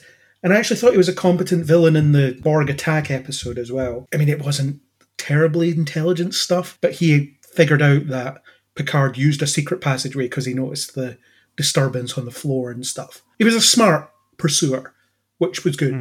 And I suppose it gave the Borg some personality because he was their general, so to speak. Yeah, it was to basically be the sinister presence because you couldn't have the Borg Queen walking about doing it at the same time or Jurati walking about doing it at the same time. So you needed that other person for Picard to actually face while that was going on, rather than it just being the faceless Borg members, the mini collective. Did they have to assimilate them? Could they not have just been special forces guys? But they would have just done it anyway, wouldn't they? Well, they were getting paid. that was the Getting point. paid. They were promised money. Weird stuff in the finale. Again, when they're boosting the whole predestination plan that apart that came out of nowhere. The idea that well, before my family moved back into the chateau, we discovered bullet holes in the walls, and those were those bullet holes. So that must mean that this was supposed to happen. What about the Borg corpses that were beamed into the basement? What about those? when were they discovered? Were those there when you were there? beam them into space. Do like the idea of just using the transporter to half materialize someone inside a wall. That is something that they should probably do more often. It solves a problem for you quite readily, doesn't it? But it does risk messing up the timeline because, wow, when the Picard family comes back here, they're going to discover all these corpses in the walls. Yeah, or all the components that were attached to the corpses in the walls.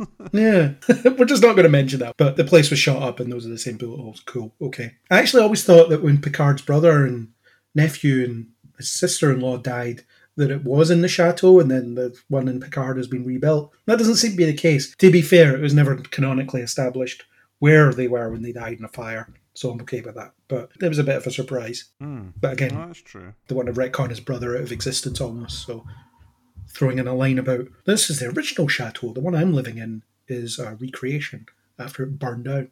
Because I decided that I would live on the same site that my family were burned to death. It's a thing that sane people do. But anyway, Soong. His desperation to be relevant was interesting in a way. I thought they were going to do more with it and be more significant within the season. Where his only real purpose was to run Picard over. Anybody could have done that. Like I say, slip someone a hundred bucks. Run him over. Yeah, okay. Send a drone. Yeah. Q could have driven the car. Anything could have happened. We talked about this before, but I was half expecting Riker's ancestor to show up to save the day in the final episode, and he looks like Jonathan Frakes. Just really ram it home, yeah. and it would tie in with the end of the first season where Riker comes to save the day, which he does in Lower Decks as well. It seemed like we were getting a trend of Riker comes in at the last minute and helps. But nah, not happening there. So not a lot else to say about Soong. Kore, again, the idea that she was looking for her own identity, she'd been lied to for her entire life. The references to her mother. What was my mother like? Well, she didn't exist. I just made you up in a lab. And then the whole Soong seeing himself as a bit of a god because creation is an act of will and I willed you into existence and all that stuff. It was all interesting theoretically, but they don't do anything with it. And as I say, Kore disappears and then she reappears and joins the Travelers. Weird Wesley Crusher cameo. Yeah, that was a surprise. because I'd thought it was weird that they hadn't had him in the teaser for the third season. They're fitting in all these original characters and they've not done that. And then he appeared in this. I was like, ah, okay, now it makes sense. Yeah, but he appears in the one scene and then he explains to Kore that she has to join this organization. I actually quite liked parts of the conversation. The bit where he says it would take too long to explain or it's all very complicated, and she says, Well, I don't have anywhere else to be.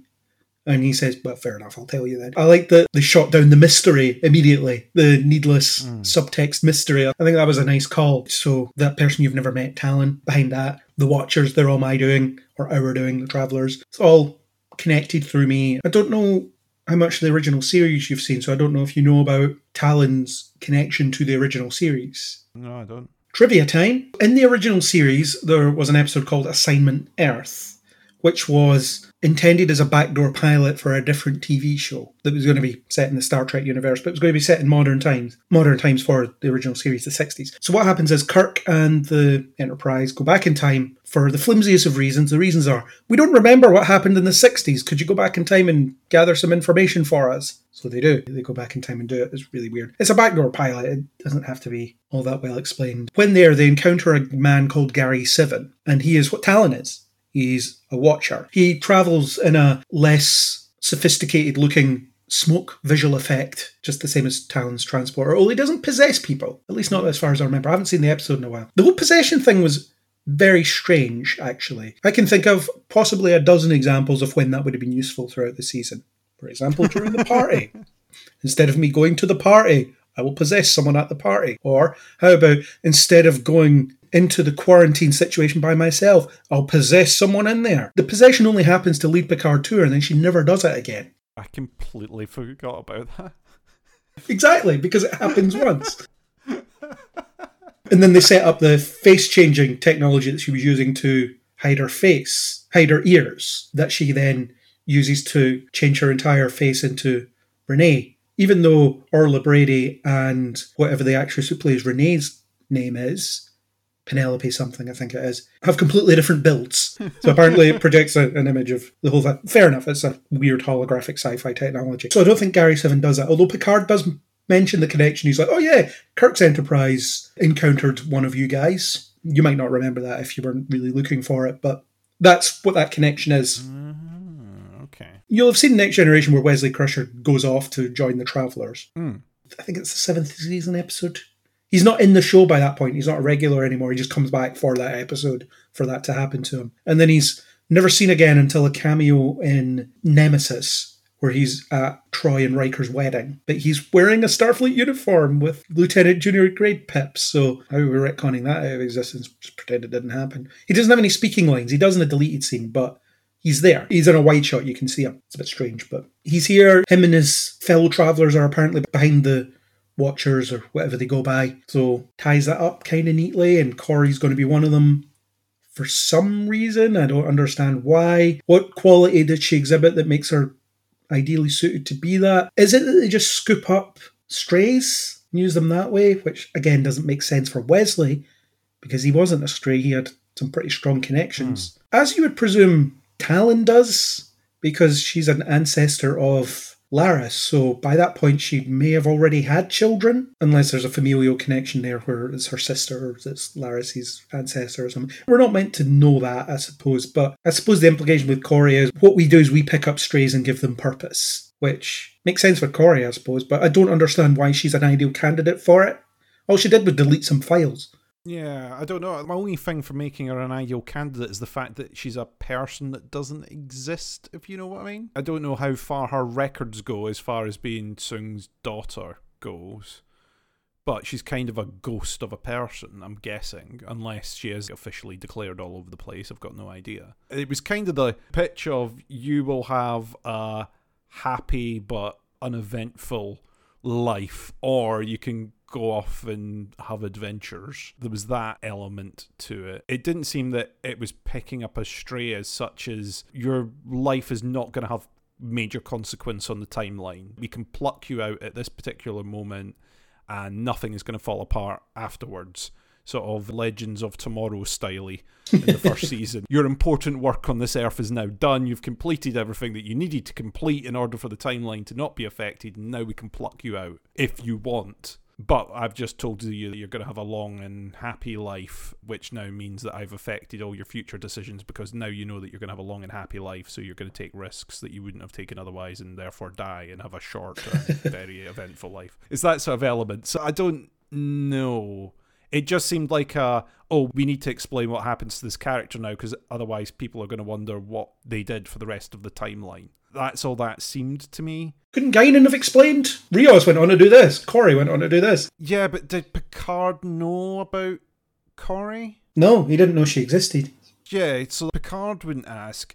None of the rest of them would even really know unless they had looked into it. I don't think Soong mentions that, oh, I'm doing this for my daughter. By that point, he's very much, I'm doing this for myself so that I'm relevant. I don't Yeah. think he mentions, I need this to cure my daughter or to keep my daughter around. So Picard and the rest of the crew aren't looking for another Soong running about and they're not looking for progeny or anything. I guess he could have asked Guinan what happened to Soong and she might have said which one or something like that. I don't Yeah. know. There might have been a line like that. At that point, her part of that story was done. She didn't have any impact on Picard's side of it. Or there wasn't any cross connection between it. No. And then she agrees to go with Wesley Crusher after a two minute conversation where he gives her a vague explanation as to what she's going to go on and do. He might as well have said, Well, we just lost a member of staff, so we need a new one, and you're convenient. Yeah, we need to Tallinn just died, so, so do you want to do what she does? Who's Tallinn? Never mind. Just come with us. Never mind, not relevant. I've been part of all that has been going on here. Oh, really? I've got no idea what's been going on here because I've been doing my own thing, thanks. You know, it's- It's also when it comes to Wil Wheaton, and I think it's probably the Big Bang Theory that's done this, but I find it difficult to buy him as an actor anymore because I think he is just so much Wil Wheaton now, if that makes sense. Hmm. So seeing him play Wesley Crusher, I did a bit of a double take. I now, when I look at him, I see Wil Wheaton. Oh, it's interesting. I mean, he's played similar. He also played Dr. Parrish in Eureka, and that was very similar again in style. He wasn't doing like a different accent or anything weird wacky from that. You could sort of take little elements of his personality in it. Obviously, it's a different character, and the Parrish character in Eureka was like a very arrogant, self entitled guy, and that's not similar to Wesley or Wil Wheaton in that sense. But yeah, he wasn't doing a weird accent or anything that made you think of a different character, I guess. So I guess it's kind of similar. He's in some of Dark Matter as well, isn't he? Yes, yes, he is. He does a voice in Stretch Armstrong and the Flex Fighters, that Netflix animated show. He's a voice actor in that. I haven't seen him do a lot of acting since Star Trek, so a lot of what I've seen of him is being Wil Wheaton, whether that be his podcasts that I've listened to occasionally or some TV stuff he's done. For example, he does the after show called The Ready Room for this, for Picard. Hmm. I think he has gained a reputation as being Wil Wheaton since then. Fair enough in very select circles, as in he's become a well known nerd personality in and of himself, which makes it difficult for me to see him as an actor. But th- that might just be a me thing and not a universal thing. I don't know. But The Big Bang Theory probably contributed to it because he had a very famous turn in there as a warped ish version of himself. Yeah, I guess so. I kind of had a little element of that myself. Obviously, he's playing the character, but then at the same time, you can't help but see Wil Wheaton. Yeah. And of course, when you said Guinan could have said which Soong, but one thing that Soong ends up doing is he opens a drawer, and in that drawer, there is a file. It has a date on it, which is 1996. It says Project Khan. And at that point, I just about yelled the famous word at the screen because what are they doing here? I am really worried about this because the first episode of Strange New Worlds mentions the eugenics wars and mentions it as part of the whole malaise around World War Three. It's all part of the same thing. So, according to Strange New Worlds, the eugenics wars happens later than Star Trek canon would have you believe, whereas previous Star Trek canon, when they awakened Khan, he was from 1996. That's when he left Earth, when he was losing the eugenics wars. He left Earth. So they're pushing that later for some reason. And the reason this reference doesn't work is because it's not clear what the reference means. So is he looking at this file of something that's already happened? Or is he looking at the file in order to create Khan for World War III purposes? And the fact it's a funding report from 1996, is that funding still set aside? Probably not, if it was never funded. Also, what's it doing in his drawer? Why does he have it? And why does he open the drawer and it's there? Did Q put it there? Who knows? So many questions around it. But one thing I'm really worried about is that at some future point, whether it be in this show, Strange New Worlds, or some other iteration of Star Trek, they're going to bring Khan back. We're going to have to put up with this again. Another dull, monotonous, meaningless interpretation of this character. And I'm not for that. But I feel like that reference is exactly the same reaction as Into Darkness would have fostered in the audience. So I always say this the reaction in Into Darkness is twofold. Half of your audience who are Star Trek fans who know who he is will say, Oh God, not this. And the other half will say, Who? So the chunk of the audience that are watching Picard that have never seen Next Generation or any other Star Trek, they must exist, but I can't imagine why. Is there anything for you in here? That'd be an interesting perspective to learn about. But there's no clarity around what Khan is, what the project is, why it's significant. But they have this in here. And also, why does Soong have to be responsible for everything? Yeah, it doesn't seem great to tie him into all that as well. It seems really funny to be, I've digitized absolutely everything and my server has just been completely wiped. Thank God I've got this one thing in a drawer. the only document I have left of all my research or all the things that I've been involved in is this one from the 90s. No offsite backup like you would have for research of that scale. Yeah, no offsite backup, no hard drive that I've hidden in a bucket in the garden or something. Yeah, it's all gone. I've got this one thing, which is the details of Project Khan, whatever that may have been. I'm like you, I don't know. I don't know if it's just left in as a reference to be like, oh, so he was something to do with that, or is going to be, and they've left it. I don't think they're going to pick it back up.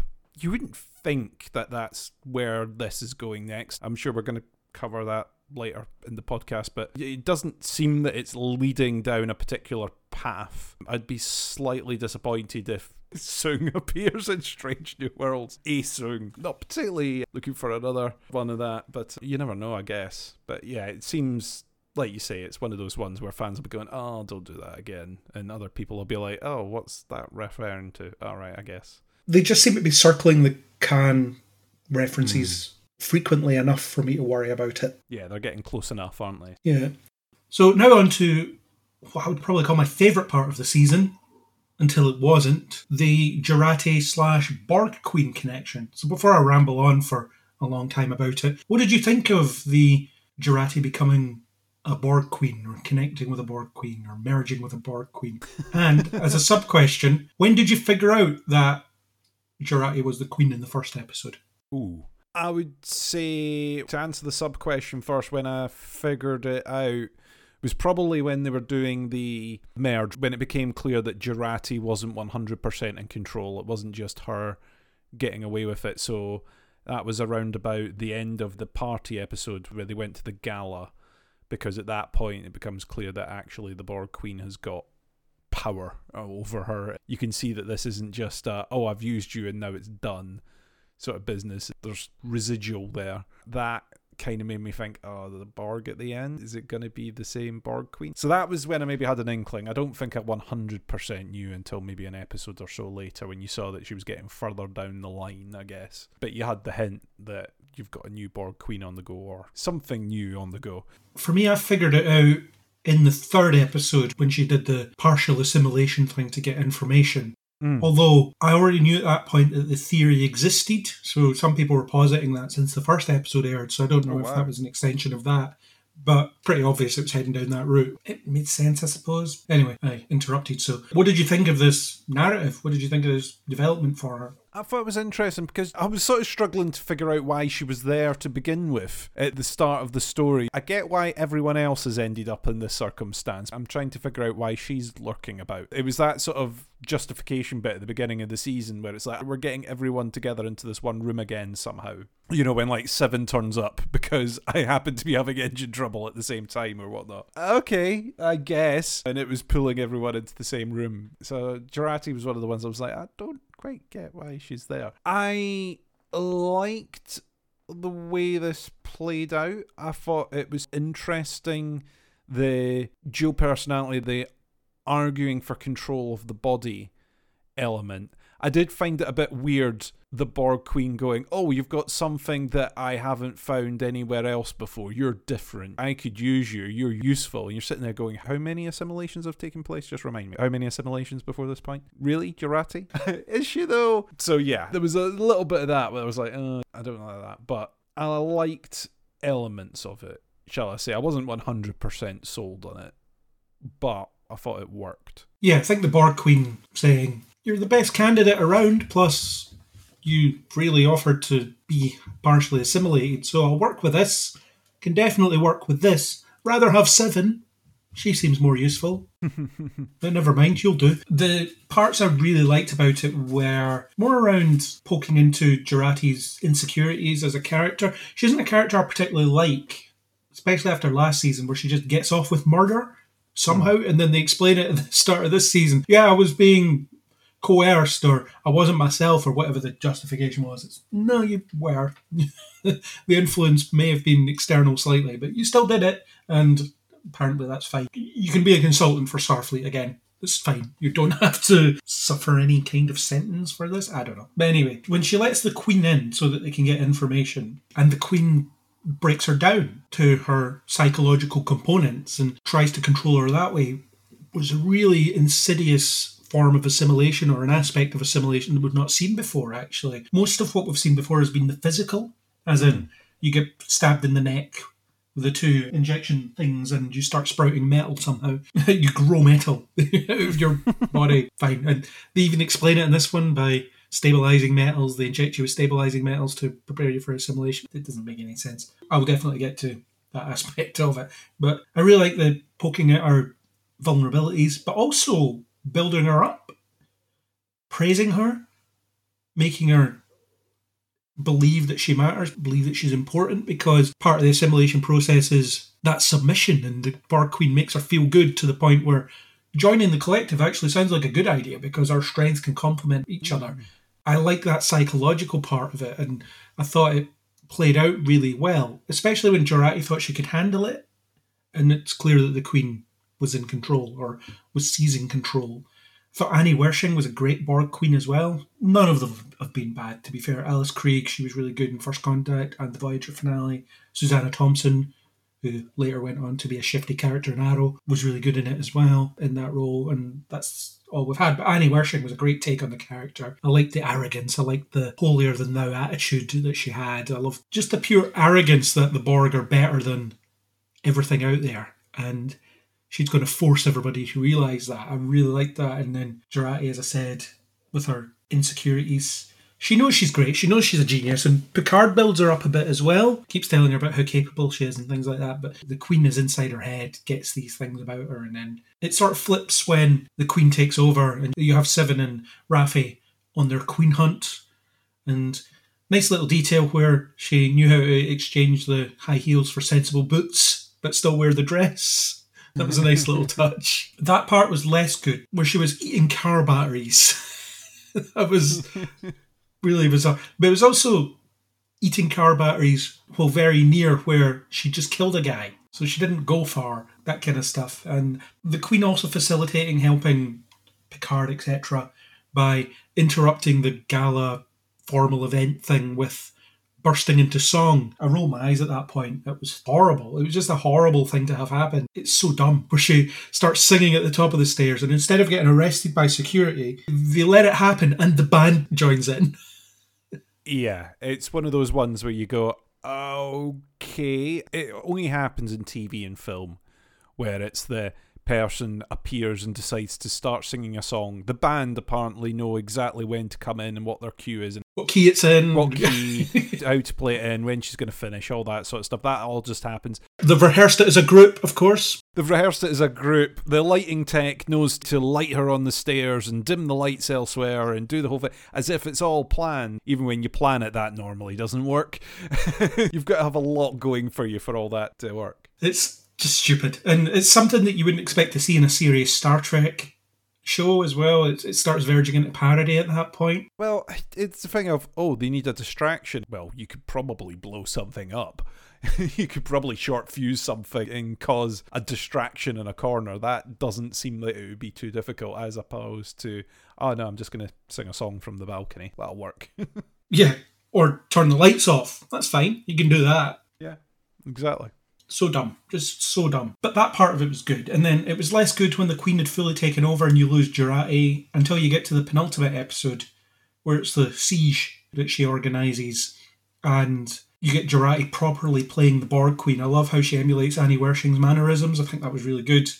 And then she gets to appear inside her head, so to speak, while trying to stop her. I knew you were taking over, so I built all this in. And those endorphins you wanted to release in me were exactly what allowed me to come back. And then convincing her to let's have a better go at the Borg, let's do a Borg cooperative instead of collective. We'll convince people to join up, we'll convince people to give up their individuality, we'll offer people second chances, we'll rescue people, we'll create the Borg as it should be rather than the Borg as it was. And the Queen, even though she's on the precipice of winning at this point, thinks, yeah, cool, let's do that. That sounds like a plan. Yeah, like you say, she's on the precipice of winning. It's not that she's in a super compromised position and she's got no chance now. It's like, yeah, I've kind of got this now. I've got victory, so no more demands from you. I'm kind of with you. I thought it was well acted, like you say, the point of copying the mannerisms and everything was very nicely done. However, yeah, at the end there, when you get this solution appears, and it's like, really? Is this the way this works now? A voluntary collective. So it's taking the dying and the weak and making them strong to then join up as part of it. I don't know. Does it work as a democracy? How does it work now? There was sort of a similar idea in the episode of Voyager where they encounter that derelict cube, hmm.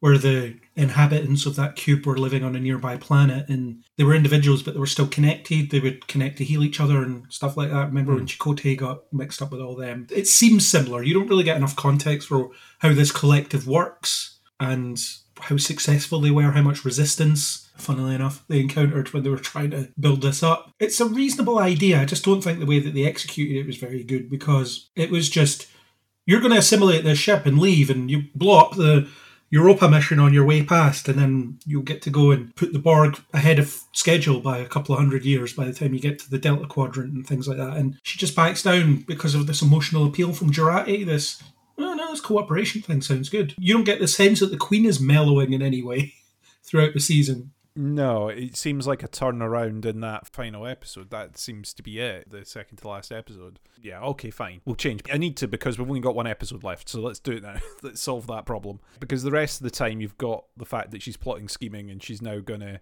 I'm going to build the Borg better. I'm going to give us all the advanced technology. We can wipe out everyone now before they become a problem, and I know all the possible ways this can go wrong already which makes you think how do they keep getting defeated in the first place? And even though Jurati throws in a line and there about it, it does doesn't quite seem to be explained. Yeah, you'll always have a Borg Slayer. There will always be resistance. Resistance isn't futile. That idea is fine because the Borg are always encountering resistance, and hmm.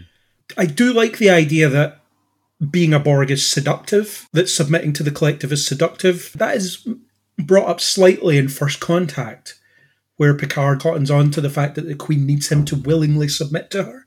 It's not enough for her to inject him and have it grow metal on his skin. And apparently, when he was Locutus, he didn't fully submit, so the assimilation process was never fully complete. That's why it was able to be reversed. So that's all good. I think that's interesting that at some point in the assimilation process, the victim is convinced that this is the best way forward. And in a way, that's what happens to Jurati as well because she gets to the point where my body has been taken over by this foreign entity. The best thing for me now is to embrace this and become a Borg. But while I'm at it, let's become a different type of Borg. Let's start things new. Let's do it properly. Let's show it what it could be.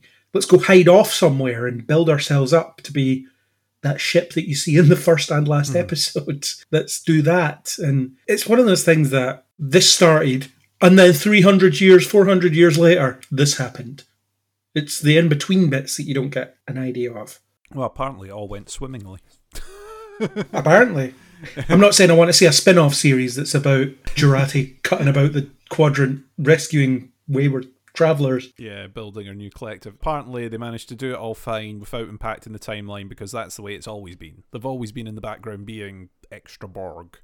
And that somehow the other Borg never, ever, ever found out about the other other collective that was that was running about. They just never noticed. No. Never noticed, just ignored it. It was all fine. They knew how to stay hidden because Borg and stuff. They changed their Wi Fi frequency so that the other Borg didn't pick up their thoughts. Change the password. It's all done. Yeah. it's one of those things that must have seemed like a great idea at the time, but you're never going to get an explanation of how it actually works and how it's supposed to function because even in their most desperate times, would people submit to being part of a collective losing their individuality? Do they lose their individuality? We don't know because they don't tell you. The voice you get from the Borg ship in the first episode sounds a lot like the voice you get from a standard Borg ship. Hmm. So are they individuals but contributing to a collective whole, or are they just Borg but they're good Borg? and does the Queen get sick of it at some point and try to change the parameters of what it is? Could it have been the encounter with this Borg? Is oh yeah, that didn't work. we just have another equally bad Borg collective out there where the let's be nice plan failed. Hmm. I don't know, but I was enjoying the breakdown where Jurati was being slowly mentally assimilated rather than physically assimilated. That was good. And then she just became a walking zombie and the Queen fully took over and she went to Soong and all that stuff. That stuff was less interesting. But the stuff early on was good. Hmm. The peeking inside the doors in her mind to figure out the trigger points for her, that kind of stuff was good. But also that Jurati was able to do the same. Yeah, that makes sense. But this forms a big part of the plot. I guess talk about the bookends of the show now, the season now. The season opens with what some fans would describe as everything this show should have been. And I understand that take, although I don't necessarily fully agree with it. We talked about it probably on the season one podcast and before season one came out. The idea of Picard being in a position that you didn't expect from him and operating in ways you wouldn't have imagined he headed was a good idea. It was to give you something different, something unfamiliar. Picard being in an unfamiliar situation. That was all fine. Essentially turning him into Firefly off Star Trek was what I was expecting to happen. He's shaken out of retirement, decides that things don't work the way they used to, and he, he gets on with it. Whereas I think a lot of people wanted it to be he's Admiral Picard, he's teaching at the academy, he gets called in for one last mission, and that's what they give you in this episode. There's definite course correction there, right down to when the fleet appears. Because everybody complained about the fact that the fleet at the end of last season was one ship copied and pasted 50 times. Whereas here, you get a variety of designs which is what people were wanting. And that first episode just reeked of course correction for me. This is we're going to give you the show that you wanted, or that some of you wanted. And to be fair, it worked on me. I really enjoyed that first episode, seeing the new Stargazer, Picard gushing about the fact that I was captain of a ship called the Stargazer. How good is that? And Rios is a captain in Starfleet. After being out of the game for so long, he gets back straight into the captain's chair, even though he wasn't a captain before. Okay, I'll allow it. Fine. Seven's out fighting the good fight on her own terms. Jurati's getting drunk on planets. Soji's out. I don't know what she's doing. What is she doing? She's just exploring other cultures? I don't know. But that's the only appearance. She's never seen again. Doesn't matter. Raffi's back in Starfleet. She's a commander. Rios gets to be a captain, but Rafi doesn't for some reason. yeah, she stays the same rank.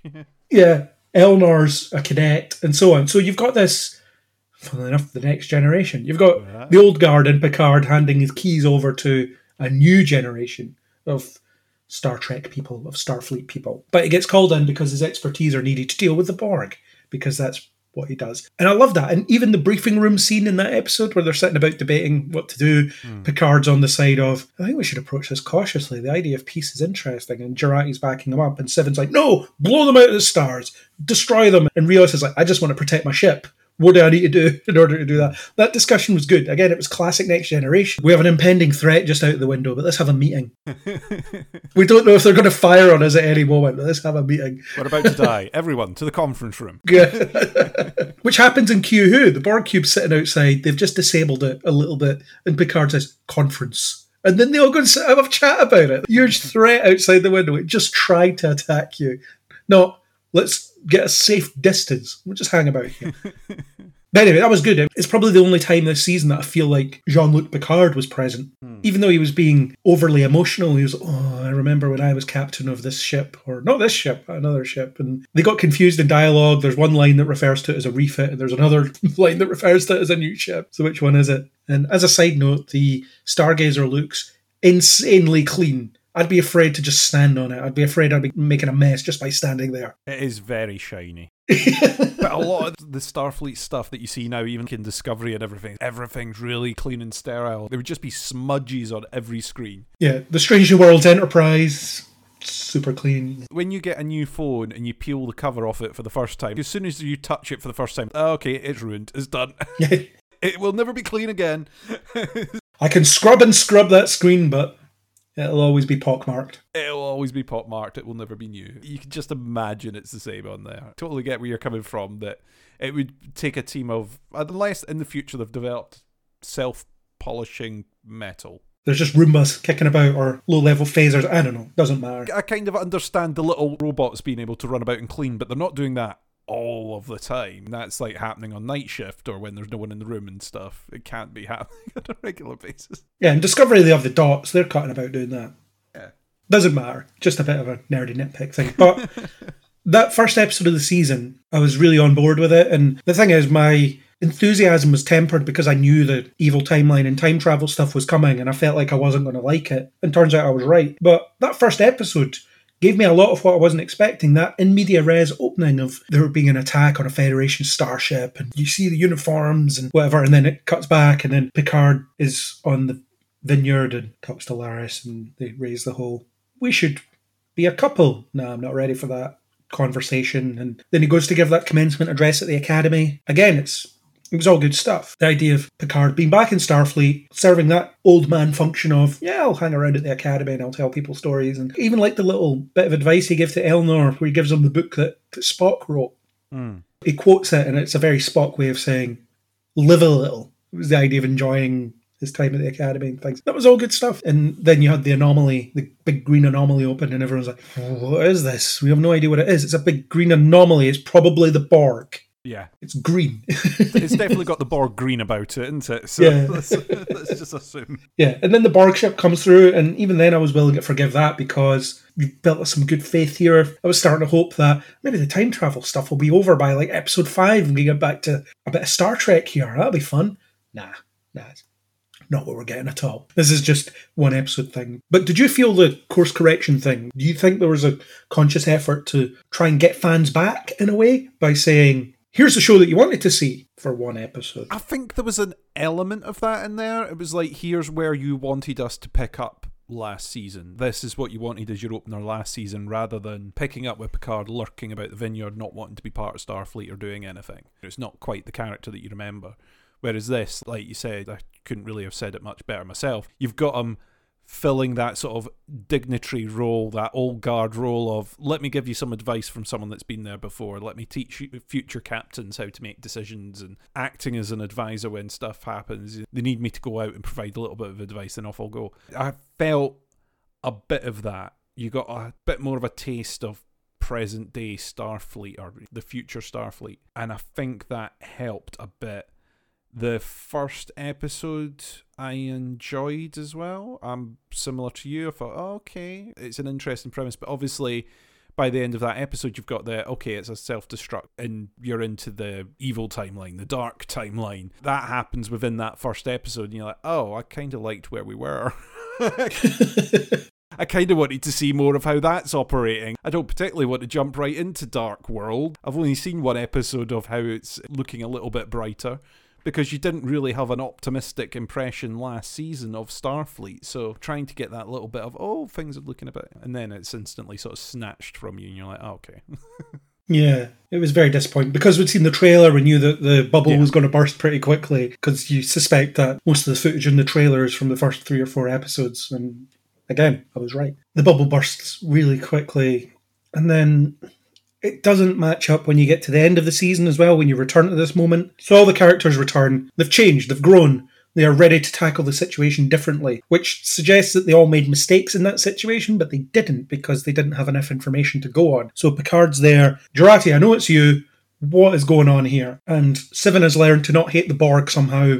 All this stuff. It's all cool there. Rios isn't there, which really confuses his crew. Not that Picard's prepared to explain it. It's, Admiral, where's Captain Rios? Shut up! Shut up! That's an order. Just get back on you do the job. Imagine being at that debriefing after this. Okay, so what the hell happened? And then they explain it. It's, How about we just agree never to speak of this again under penalty of death? Just like in Discovery Season 2. We're still not talking about that. yeah, let's not talk about this like we don't talk about Mushroom Drive anymore. It not matching up when they come back. And the thing is, the characters haven't really like Seven not hating the Borg is not the Borg. Once they know it's Jurati that's in there, they're not facing the same Borg that they were before. So it's more like, okay, well now I'm intrigued as to why now and why you've decided to show face after all this time. He still was probably wrong to cancel the self destruct to an extent because you're sitting there going, Well, you're taking a hell of a gamble here, uh, Admiral. also, when the other Starfleet ships contact them and say, What's going on? If you don't respond, we'll assume you've been compromised. And Seven says, Tell them that we're actively negotiating with the Borg. And they just accept that at face value. But also, at that point, aren't all the Starfleet ships hacked? So can they do anything about it anyway? You know, they kind of forgot what happened earlier in the season at the end of this one. Yeah, because the idea was that all the comms lines and everything were down. They couldn't speak to anyone. It was at the point of, yeah, we need to self destruct to stop this happening. Because we decided to fill all our ships with Borg technology that can be easily hacked by other Borg technology. That seems to be a really good idea. Seems really convenient. so dumb. And the situation itself, if you scan over here, you'll see that this massive anomaly has appeared out of nowhere. Not unlike the massive anomaly that was terrorizing us in Discovery Season 4, which is obviously set a few centuries after this. But it's an anomaly that comes out of nowhere. Did it just spring out of nowhere? Has it just appeared? Was it just appearing at that point? Or was it there and they missed it? It's pretty huge. How did Starfleet sensors miss it? And why didn't Jurati Borg lead with that? Yeah. Instead of popping out of the transwarp conduit, beaming aboard the Stargazer, attacking, sticking her tentacles into the helm or whatever she did to get power, why not lead with, Hi, we're nice Borg. If you turn your sensors to this sector, you will see that there's a big anomaly that's probably going to destroy a lot of planets. What I'm here to do is coordinate all of our shields so that we can absorb the impact of this planet destroying weapon, apparently, or planet destroying whatever it is. What is this anomaly? We don't know. We'll explain next season, probably, but it's now turned into a transwarp conduit that hides a threat is probably Khan. Let's face it. It's going to be, he'll be behind it somehow. None of that made any sense. I was just laughing throughout the whole scene, and I think I started laughing at the point where, where's Captain Rios? And it's stay on task, Helm. That's an order. He hasn't even learned her name. It's just helm. Peasant, do your job. You have a couple of people at the back of the bridge thinking, I don't want to speak out, but I think Admiral Picard has gone insane. He's talking about songs that comforted him when he was a child. He's talking about emotional well being. He's talking about all sorts of weird stuff. Also, why is he not wearing a uniform? Why did he get to come on the ship just wearing his casuals? He was wearing a uniform at the Academy. Why is he not wearing it here? Good point, well made. I didn't think Jurati appearing and going, oh yeah, by the way, this is the reason that we're here. Or was it so that she could draw as many ships out as possible? If a single Borg appears and appears non threatening, that Starfleet would be like, yeah, our ships are still scattered everywhere. Where instead they've got the big Armada pulling up.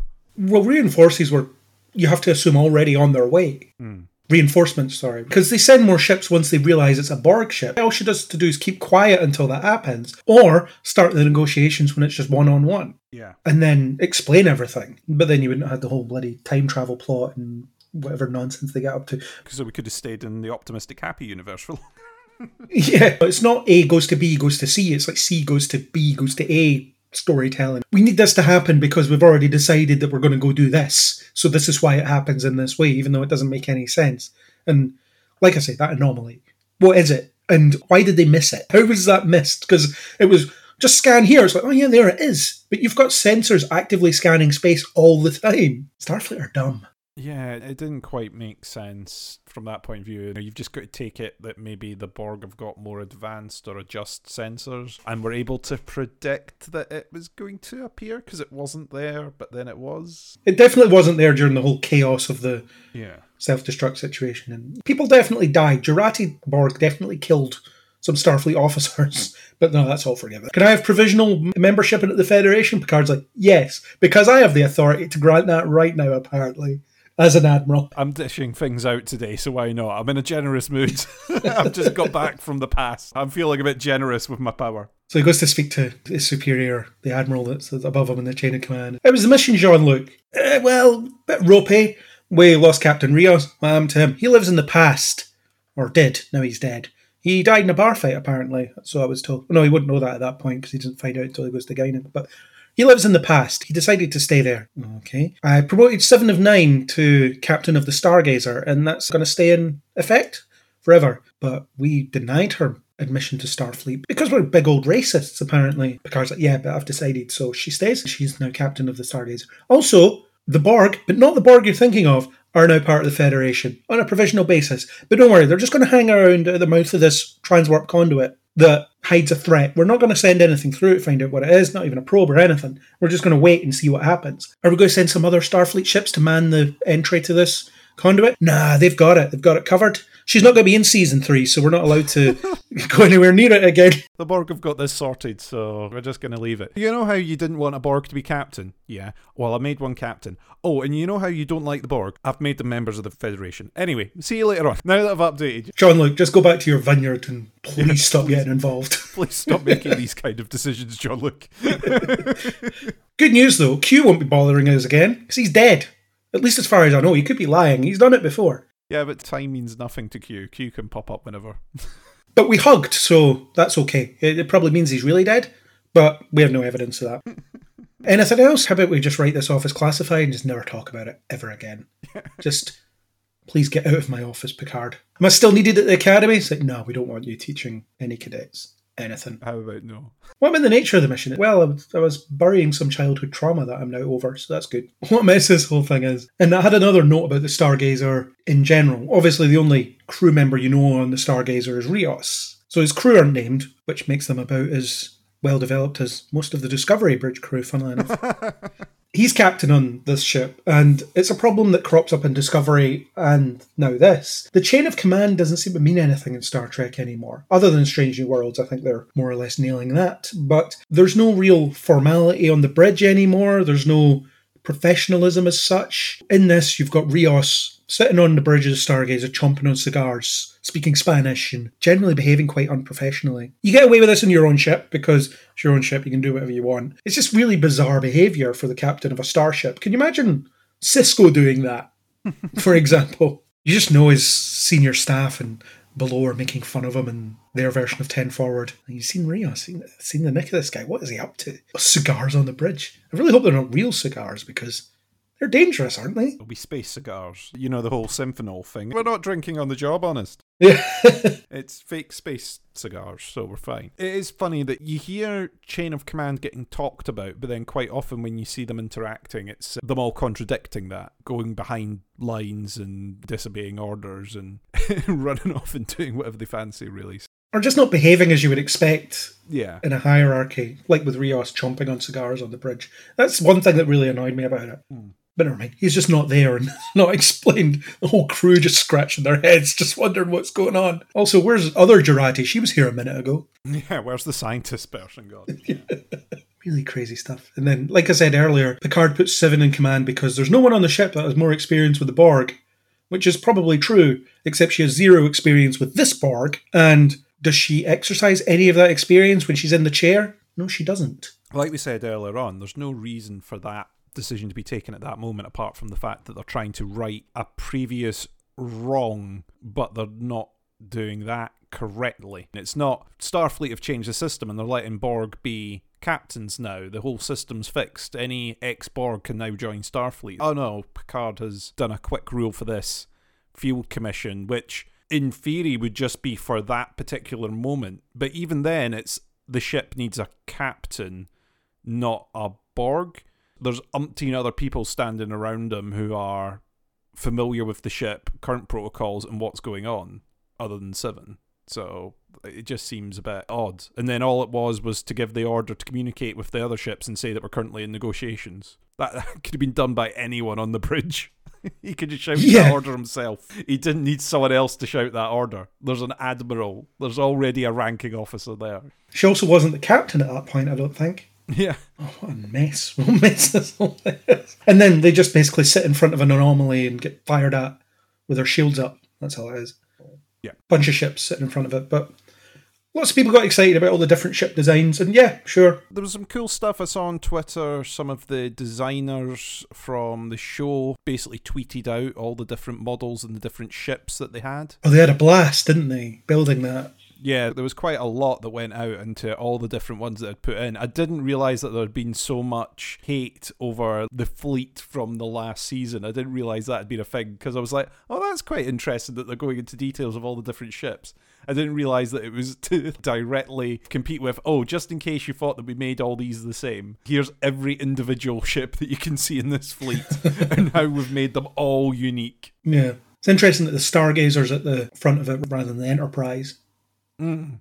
It's not the biggest, it's not physically the biggest in that fleet, is it? No. It wasn't the closest. It got specifically sent there. You know why it is. It's to draw the connection to Picard's past, isn't it? Yeah, yeah, yeah. It's just a mess. I'm just going to keep saying that because it is. What did you think of the evil timeline then? We haven't actually talked about that at all. It occupied one full episode and about five minutes of another episode. It featured in three episodes, really, but only about a minute of the first one and then almost none of the third one. I was glad that it was just one episode fully spent there, really. I was glad that that was it because I hate these kind of alt world timeline things. Sometimes it can be interesting just to see the actors stretch their muscles and do something a bit different, or they're playing an evil character or an evil version of themselves and all that. So it's like, okay, okay, cool, I guess. But these alt things, it's always, well, this is no consequence. This is about to get erased, deleted, and gone. I don't really want to spend tons of time looking at all this because it doesn't matter. It's about to be deleted off. You're about to bin it. It's not of consequence. It's all going to get erased. So, okay, cool. It's interesting seeing what's happened. Right, okay, let's move along. I thought they spent the right amount of time there. They spent an episode to establish that it's evil, it's different. The characters who they've inhabited the bodies of at this point or their other selves have been different. Picard collecting trophies of his enemies, the skulls of his enemies. That's dark. That is a dark Picard. I like the fact that they had changed the portrait around because I think they had the one of them in front of the Enterprise, and then it's changed for like a very like wartime general painting in there. I do like that evil Picard still likes to lurk about a vineyard With his slaves. with slaves to make it a bit different, but yeah, he's still chilling at the vineyard. Still has his android body for some reason. He still has the robot body.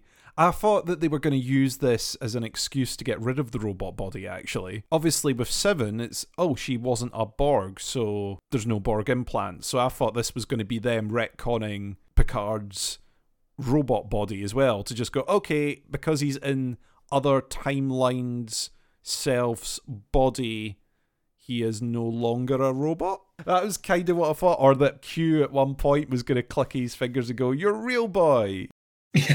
And he gets his body from Gul Dukat for some reason, because apparently Gul Dukat's well known for making android bodies. My interpretation of that line was that he had been injured in some way by Gul Dukat, so had ended up with the robot body, rather than he got the robot maybe. body through the interaction with the rest of it. I hadn't considered that. Yeah. It's vague. Yeah, that was my take on it, but I might be completely wrong. It might be that Gul Dukat is building robot bodies. He's a weird guy. He's into all sorts of stuff. yeah. but yeah, I thought it was, oh, he had a big fight and he was almost going to die, so they ended up pulling resources together to get him his robot body. But presumably that means there's a lot more people rolling about with those robot bodies in this alt timeline if what i'm saying's right it seemed a bit odd to go oh yeah you're still a robot by the way. Let's clarify this before everyone else questions it. We need a line in here saying that you're still a robot so here you are you're still a robot. Yeah, because we can't just forget about it like everybody wants to for some reason. yeah we can't delete it out. Well you know what would have happened? If there was no mention whatsoever about it people would still be like we would be sitting here going well is he still a robot now? What happens yeah. So I hated the totalitarian timeline stuff. And the thing is, sometimes, even though I don't like that concept, I mean, I have liked that concept in the past and the Mirror Universe stories and original series Deep Space Nine, Enterprise, and Discovery as well. I thought they did a good job with it. But there was a lean towards doing darker Star Trek, more evil Star Trek type stuff. In the same way that there's a current obsession with evil Superman, which I'm sick of as well. I didn't find this totalitarian reality in any way interesting. They didn't spend an awful lot of time exploring the mechanics of how it works, other than Picard's a ruthless, bloodthirsty general. Seven is the president of the Confederation somehow. Jurati's a lonely researcher that talks to an AI cat voiced by Patton Oswalt, which I thought was really funny. That was a really funny touch. Elnor's obviously a foreigner. Raffi seems to be some kind of bounty hunter, I guess. I'm not sure. Rios is still a captain, so that's fine. And he's on the evil La Sirena. It seems unlikely that this version of the ship would be called La Sirena, because it seems a bit too nice a name for that universe, doesn't it? That time. does a bit yeah Basically, most of the characters are in a position of influence, which means there's limited jeopardy because they're allowed to move around freely. There's no one trying to trip them up, really. You just have Seven's husband, or Annika's husband, confused about what she's doing. But it's not until late, late on that he twigs anything. Even when they try to beam out the Queen and themselves, and that just so happens to be the very second that the security field goes up. It was when it was scheduled to go up. That's what they explained at that point. I thought at that point they'd been rumbled Mm. because they've detected the transporter signal and they're wondering why is someone trying to beam out the queen? But no the husband walked in and seven was able to talk her way out of it. It's just bizarre. So i didn't really feel the jeopardy. If you look at mirror mirror the original series episode there's always someone trying to kill kirk. Every five minutes there's an attempt on his life. For example enterprise you get the same kind of thing. In the mirror universe in deep space nine there's always some threat either distant or nearby. But in this i didn't feel it because no one was really questioning them. Just they were considered to be acting a little bit odd until Picard rallies the crowd at the the exhibition killing of the Borg Queen. Then it's that's a bit suspicious.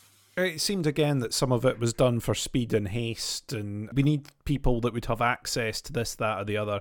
I found it really weird having Seven slash Annika as the president. Do you really need someone to be that high up the chain, the the, the president? You've already got Jurati with access to the Queen because she's doing the researchy stuff. The little cat made me think of Badgey in Lower Decks Yeah, just because of the animation y sort of thing. You already have Jurati with access to the Queen. You've already got Picard in a high rank. Do you really need to escalate it even further to? And we've also got the president.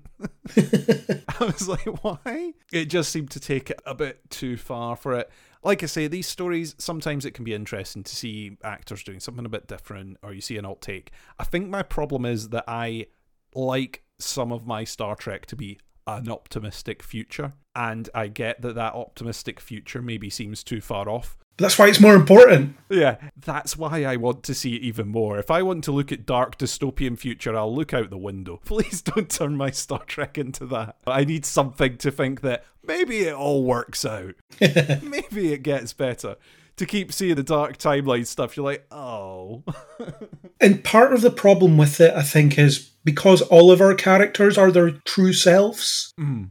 then you don't ever get to see an example of someone familiar being corrupted. All the other characters you meet just belong to that timeline. So it's not as if one of them is evil. this is the point where you could have pulled in like an evil Riker at the side of Picard, maybe, or something, turning up at the same time. I don't know. Maybe it would have been too much. But you had Seven's husband who was suspicious. It would have also been useful to have a evil Riker who is then suspicious of Picard acting weird. If you had had something like that also going on, maybe. I do love how naturally Seven took to it and how quickly she figured out what was going on. Meanwhile, Q was just explaining to Picard what was going on. Seven was figuring it out on the fly. Well, I can smell, so I'm not dreaming. And then she very quickly researches who everyone she's met recently is in this universe. So contacts Rios when he's out on the battlefield on his ship. And she says some very pointed phrases that will be understood if he is who she thinks he is hmm. or who she wants him to be. And then he responds with seven. It's like, right, cool. We're on the same page here. Good to go. I love how she just navigates that timeline really easily. Hmm. But like I say, there's no threat to it. And part of the appeal of those previous quote unquote mirror universe episodes, whether they are actually in the mirror universe or whether they're a slanted alternate timeline, like yesterday's Enterprise, for example, where the characters are noticeably different. But the mirror universe, you get plenty of examples of skewed versions of characters that you're aware of. So in Discovery, you got Georgiou, hmm. her mirror self, and so on and so forth. And the original series, it was everyone except the ones that beamed through. Deep Space Nine, usually only one or two of our characters that crossed over. So you got to see a flavour of what people are like over there. Whereas with this, you don't. And that's a bit of a problem. So it just feels like it's a bit of an incidental issue that they have to work through. And to be fair, they spend, like you say, about as much time as is comfortable. If you have to do this story, get out of it as quickly as possible. And they did. Yeah, you need to be in there long enough to get the idea of what's going on, but short enough that you're not lurking about for too long in it. If you've got to do it, you've done it the right amount. I'd rather you didn't need to do it, but you've done it the right amount, if that's the way to describe it. It wasn't very good, basically. And I think a lot of the COVID restrictions were on display in that one as well. It very much looked like everybody was a bit too far apart. There was a lot of artifice to it. it's not an episode I'll ever plan to sit and watch again because it offers me nothing except from the scene between Q and Picard. Their conversation is very good, Yeah. although it's tainted by the fact that it has no bearing on what happens at any point later in the season. Yeah, it makes no sense when you compare it with the rest. And just to mop up on the old notes here, there's a couple other elements that I thought were a bit bizarre. We talked about time being wasted and time that could have been diverted to, say, Soong and Kore to make them relevant. You had the FBI arrest episode, which really confused me because it had no bearing on anything other than for that episode. It was to get Picard off the board for an episode. It comes from nowhere, and this is something that I didn't notice at the time because it's an actor who was in an episode of Voyager like 20 years ago. He played Lieutenant Ducane, I think his name is, on board the time ship Relativity in the episode of Voyager called Relativity. Basically, they're cleaning up the timeline. That's what that ship does. And the fact that they brought in that actor, I think was an accident. I don't think whoever cast him and whoever wrote this realised that the actor was the same guy. But what it did was people that recognised him, it sent them down a hole of, ah, the relativity's here cleaning stuff up. But then by their own time travel rules, the relativity wouldn't exist because it's part of the true timeline. Unless it does, unless it's not affected by the timeline. Who knows? I would have bought it in that way because none of it connects to anything. So, yes, why not have two different timelines at play at once? Why not? But I think that would have actually been more interesting. Picard, we're here to sort this out because you have made a complete mess of everything. So we're here to fix this. But no, he's just some guy. He's just some FBI guy who saw Vulcan when he was young and now is obsessed with aliens. He's, as I'm told, Mulder, effectively. He's the one who believes, and he doesn't have a Scully who's the skeptic backing him up, but arrest Picard. They verbally joust for a bit, and then he gets let go. And Wells, his name is, gets fired, and then he's not seen again. He's not useful at any point. But I think they could have made that character matter because there was points throughout the season and you saw him calling up stuff. He's good at his job because here's pictures of you at the party. Here's a 4K video of you beaming into the street here. So I know there's something up. But you could have had him following them throughout the season and then built towards something. I totally agree with you. I would have rathered if you had seen hints of him through the season where he's getting closer to them, or you start getting incidental bits of him being like, "Oh, I've seen this," or he's turning up at the end of each episode in a scene asking a question about them, like he's in pursuit. The fact that he was in the Voyager episodes, there was an Instagram post before I'd seen the episode because it airs in the US first. There was an Instagram post going, "Oh, this guy's turned up, so time travel, woo, all that." and then you know you do the quick Google and you go, "Oh, he was in a Voyager episode." When you see this guy turns up, you know, it's got real was the post, and I was like, "Oh right, okay." And then I had a little look, and I'm like, "Oh, there's other time travel people involved. Oh, this will be interesting." They've arrested them under the guise so that they can pull them to one side and set them on the right path, or take them off the board because they're trying to correct it. I think that would have been a really interesting aspect if you had had two sets of time travelers trying to correct the timeline. One set trying to correct it for the evil timeline, one set trying to correct it for the Starfleet timeline. Would have been an interesting thing because one set think, oh yeah, yeah, no, we're totally setting it because this is the way it always was. It always was the dark, horrible timeline. And Picard's like, going, no, it wasn't always this. Yeah, it could have been evil relativity. Yeah, that might be fun. You could have had evil relativity. You could have had two sets because you've got the travelers trying to keep stuff on one path. You've got the Q doing his whatever in the background. Inadvertently setting that chain in motion would have potentially been interesting. Q being caught out by, oh, I was setting this off to teach a lesson, and actually what I've done now is I've set two competing factions at war. Some sort of temporal warfare going on. I thought that would have been really interesting. But yeah, like you say, it meant absolutely nothing. It was to get Picard off the board for an episode, which I would have forgiven if they hadn't already done the bloody thing with the ice capture with Rios. It was essentially the same thing. Oh, we're taking a character up and we're going, yeah, they're locked up for an episode because we're moving too quickly through this plot. So we're going to hit pause yet again for a couple of characters for an episode because we're moving too fast. You've done this. You've done the procedural interviewee nonsense already. So move on. It just didn't really do much, and it was resolved too easily as well. The oh, I never logged anything. I never told anyone about this. I just managed to pull you in here into this black ops site. No paperwork ever being filed. All those people that came in and arrested you, they don't need to file any paperwork, so it'll be seen by no one. Anyway, I just quit my job. Bye. Really? Is that it? That's all we see. We don't get any more help from him for later. There's no Picard going, oh, by the way, there's this other guy trying to stop the Europa mission. Maybe you should help out with that. maybe before you hand in your resignation, maybe use your contacts to beef up security around this guy. Was it not that he was fired? I'm sure that was mentioned that he was let go. Was it fired as well? Yeah, was it? Oh yeah, he was fired because he had called the raid. That was it. He had called the raid and it wasn't aliens. It's my mistake. So yes, so Picard could- couldn't say. By the way, go and arrest Soong. That would really help us if you can do that. Yeah, maybe you should arrest Soong instead. Yeah, I guess. Yeah. it was too tidy. It was too much of the once again someone believes the story told sort of thing. It was just too easily resolved for it to take up an episode to do that to leave it in the cliffhanger. Inadvertent casting of that actor. If I was more skeptical, I would have said there was rewrites and stuff involved, but. I don't think there was. I think it just genuinely was that they hired the same guy by accident. Yeah. He lives in Canada.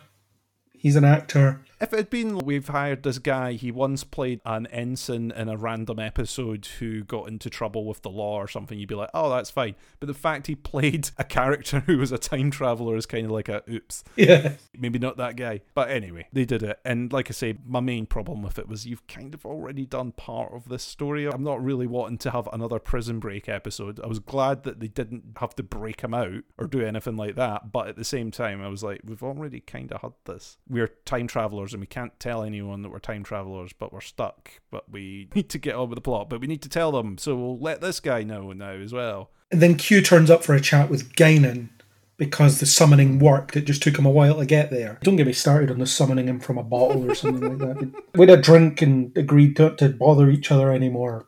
The El-Aurians and the Q, and this is how we summon them. Okay. We came to a truce and we bottled the essence of that truce. I just happen to have a bottle of that. It was entrusted to me, so I have a bottle. Everyone has one. There's only like no, the El-Aurians haven't been wiped out by the Borg yet. That doesn't happen until the 23rd century. So there's still plenty of them. Yes, we all have a bottle. We all have a commemorative plaque and bottle. Yeah, we'll do that. But Q turns up, he has a chat with Guinan, and it is just to set up the whole point of this is for Picard to get over his trauma because everybody that's experiencing trauma is stuck in the past, just as Picard is, and the trap doesn't matter, it's the escape that matters. Okay. Why are we having this conversation just now? Why is across the whole season only two scenes between Picard and Q? Why bother getting Q back? Because again, with a few tweaks, this season you could have excised Q from the season entirely. okay. You could have got rid of him. I don't think he was necessary at all. The stuff that he ends up facilitating could be facilitated in other ways. Yeah. So dumb. And the last note I have of stuff that annoyed me is the overuse of familiar music, particularly the Star Trek fanfare. And I'm referring specifically to the episode where Picard goes to meet young Guinan.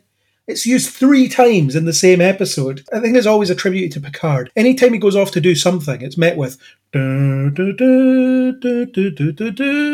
Come on, we don't need this every time. And they kept putting first contact music cues as well. And I don't know if you noticed that in the last episode when he was at the bar. No, no, I didn't notice. We're that. all family. They kept throwing that in. It's such a manipulative way of exploiting nostalgia. Using it once in a while is fine, but three times in the same episode is a bit much. And it's almost like you're trying to crowbar in, yeah, this is Picard, don't worry about it. You could play the orchestral remix of every bit of music ever attributed to him, and I still won't believe this. So that annoyed me. My element with that, earn it. Earn it with a really good moment, really powerful thing. If you overuse it, you've not earned it. It makes it pointless because it- doesn't get played very often. When you get cues like that in Discovery, it's normally at a moment where it's earned rather than, oh, we're just throwing it in because Star Trek. Here's a moment, Star Trek. There we go, fanfare done. Earn it, and then we appreciate. it. Otherwise, if it's just overused, then it just becomes another musical cue, and it loses its shine. And don't do that to it. Yeah. It just really annoyed me, so I thought I would get that in there. You may have noticed this being more of an audio buff than I am, but there was some really bad ADR in the last episode. For those who don't know what that is, additional dialogue recording, where they basically add lines to scenes to flesh stuff out.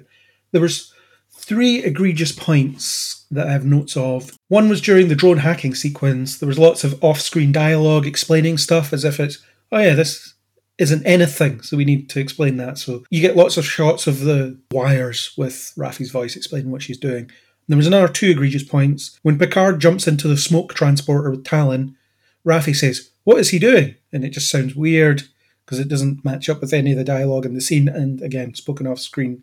And then Picard says something about a gift or whatever after Elnor's revealed to be not dead. And again, it's clumsy. Clumsily added in. I don't know if you noticed that, but I did. I didn't particularly click on those moments actually, but I think I was distracted by everything else that was happening at the time. My eyes were too busy rolling to notice who was saying dialogue. It's a shame when you start to notice stuff like that because I always find that if you're noticing stuff like that, it means that you're not having a good time. Yes, it's lifting you out. It's lifting you out. The amount of times we've talked about it on other shows as well, where it's like, I'll forgive certain shows other things because I was distracted and having a really good time. Normally, I would spend my time picking this pieces, but actually, because I was enjoying myself, I wasn't paying attention to that or that glossed over me. Whereas with this, the problem is that we've been able to pick up on tons and tons and tons of flaws, which means you're sitting there going, I'm not enjoying this. I'm actually just picking it to pieces as I watch. Please stop inviting Patrick Stewart in the writer's room. if, if I've got time to sit there and watch a show and I'm picking up on ADR or music cues that I don't like or bits of effect that I don't like, then I'm really not enjoying this because I'm spending my time finding that. If I'm distracted by something else magical that's happening at that same time, then I won't notice it as much. CGI was pretty rough in some of this season as well. The establishing shots of Starfleet HQ and things in the first episode looked really bad. Some of the vineyard shots as well were really crappily rendered, which is weird because I thought it was a real location. Yeah, I thought some of it was a real location as well, but it looks not. In particular, it was one of the final shots of the season, actually, when it's zooming away from the vineyard. Oh yeah, as Laris and Picard are just looking at each other. As they're looking at each other and then it cuts through the conservatory window thing or the greenhouse window thing. That looked really bad as a piece of CG. The Borg ship in that looked very, very interesting over in space. You've done all these different space shots and stuff, and then you've done that, and you're like, oh. yeah. And it's really weird because you would imagine the effects budget for this season wasn't extensive outside of the first couple of episodes. And the last episode, I suppose, the Europa establishing shot looked really bad as well. the CGI there. Again, it all just looked kind of like PS3 cutscene graphics, which is not a compliment. But the visual effects budget must not have been huge because they were largely filming on location in Los Angeles without any major effects stuff. Yeah, normally the effect shots for that kind of thing are trying to erase bits of background that wouldn't make sense and changing billboards around so that if you're catching a present day billboard, it gets changed to future billboard instead. It's stuff like that that's getting done in those shots rather than anything too intensive. It's not creating an entire new world, so you can get away with that a bit. The odd transporter effect, they've been doing them since the 60s, making them look convincing, so it's easy. Yeah, transporter, smoke effects. There wasn't really too much of future laser pew pew to put in, so it was mainly gunshots and stuff like that when they were doing that. There wasn't tons for them to CG up. But yeah, maybe that's part of the budget. I'm trying to think of the previous season as well. I don't think the previous season had a lot of effects per se in it either, did it? I'm trying to think. It had more because they had La Sirena flying about space and so on, and hmm. the Borg Cube and whatever. So there was definitely more visual trickery going on in the last season. But in this one, there was hardly any for a vast chunk of it because it was all location stuff usually. And yeah, you can understand why Patrick Stewart isn't involved as much in the outdoor stuff because he's in his 80s and in a high risk category at the time. So that makes sense, but it's nothing to do with cheap looking CGI. Yeah, I can definitely forgive that kind of thing. I don't argue against at all. I'm not expecting him to be running about in every action scene and in every location shot. If the guy wants to lurk about the studio, I think he's earned that right by now. But yeah, I think some of it could have been a bit tidier, like you say, considering the fact that they weren't having to use it excessively in other scenes. It wasn't every scene's a, a CG shot, so you'd think. But maybe that was part of getting the second season commissioned. Maybe it was. Oh, by the way, we found a way of uh, saving money. If you want to give us the second season, we're going to do the following. or maybe paying Patrick Stewart as an actor, writer, and producer is just too much money. He's hoovered up all the all cash. the budget.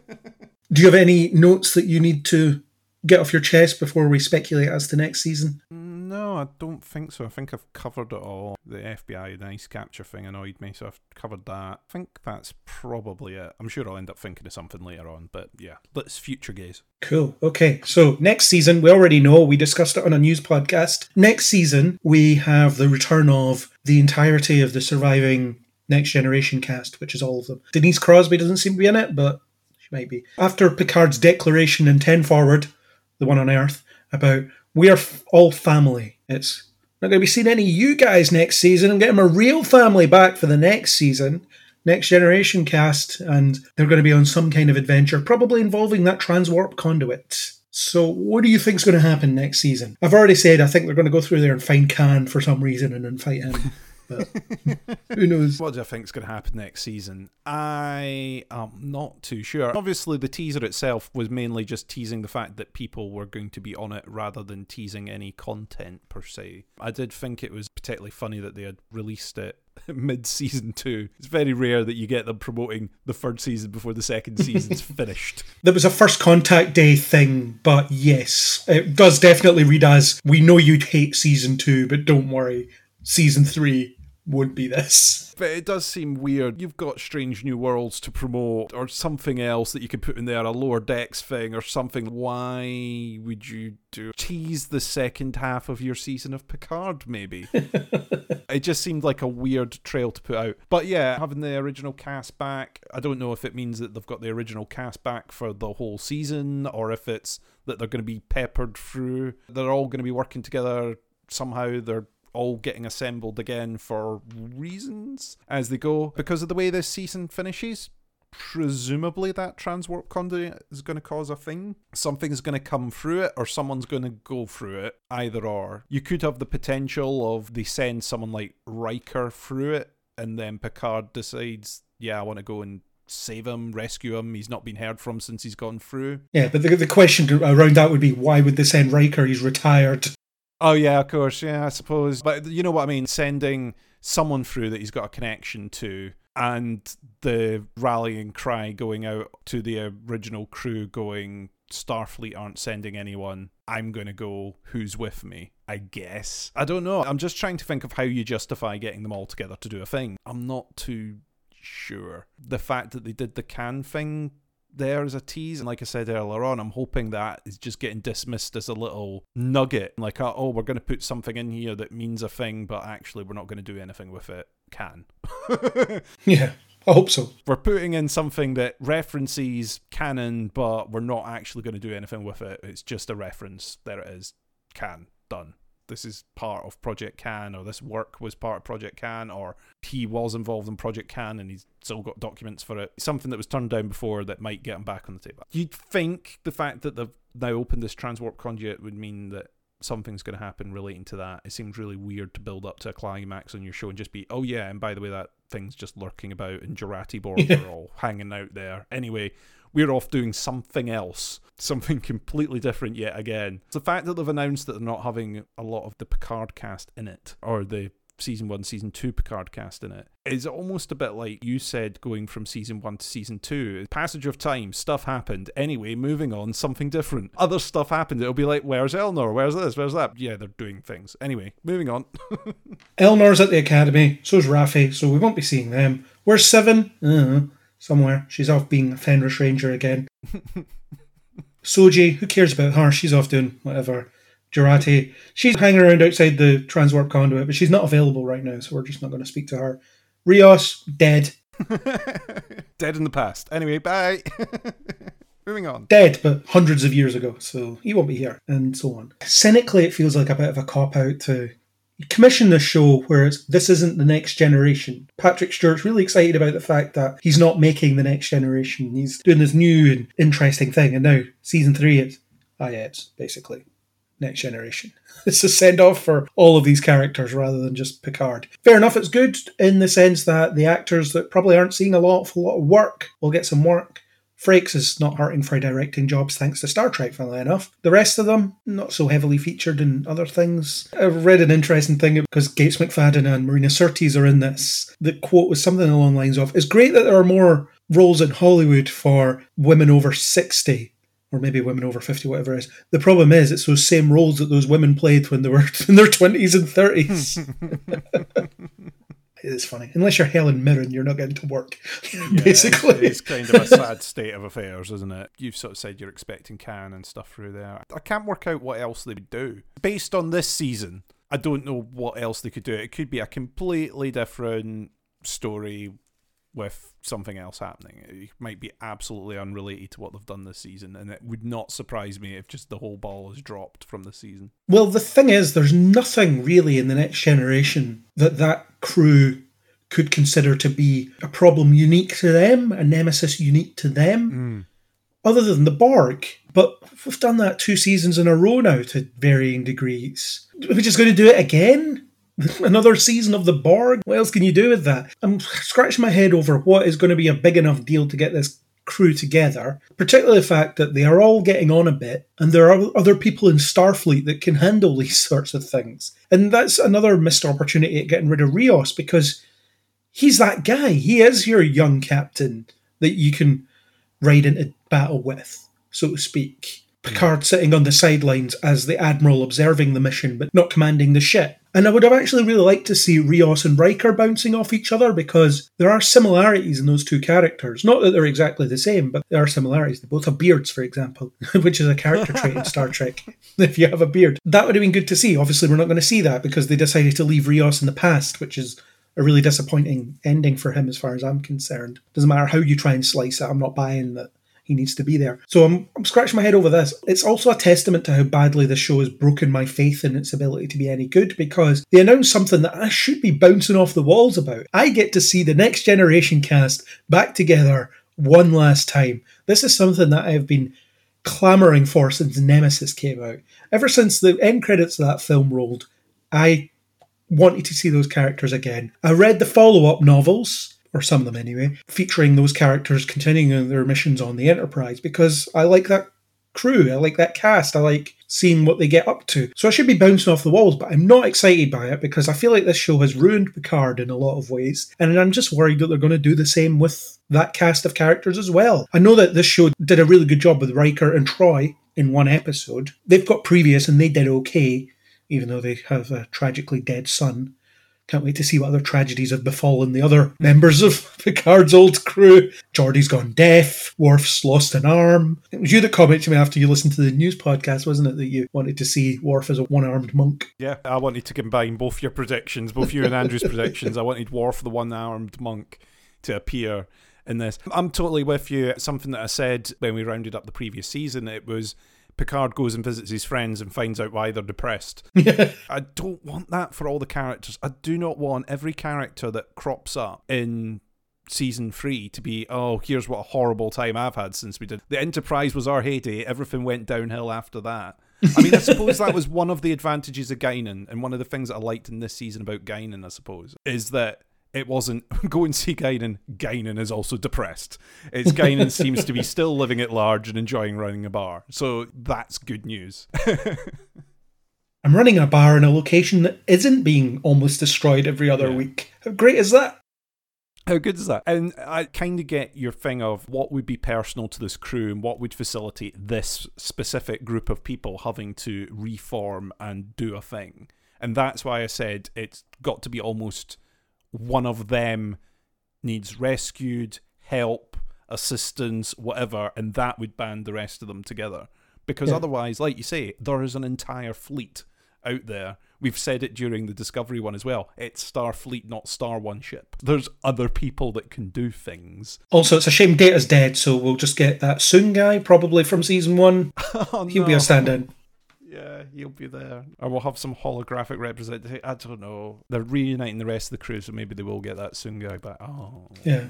but I don't want them to do that. One thread that has never been finished, as far as I'm concerned, is Lore, Data's brother. Okay, yeah. That could be a reason for them to get back together, I guess. I will say I'm excited to see Worf again. Worf is my favourite character in all of Star Trek, so I'm excited to see that. And Michael Dorn has confirmed that they will be putting the old makeup on, so he's not going to be a Discovery Klingon all of a sudden.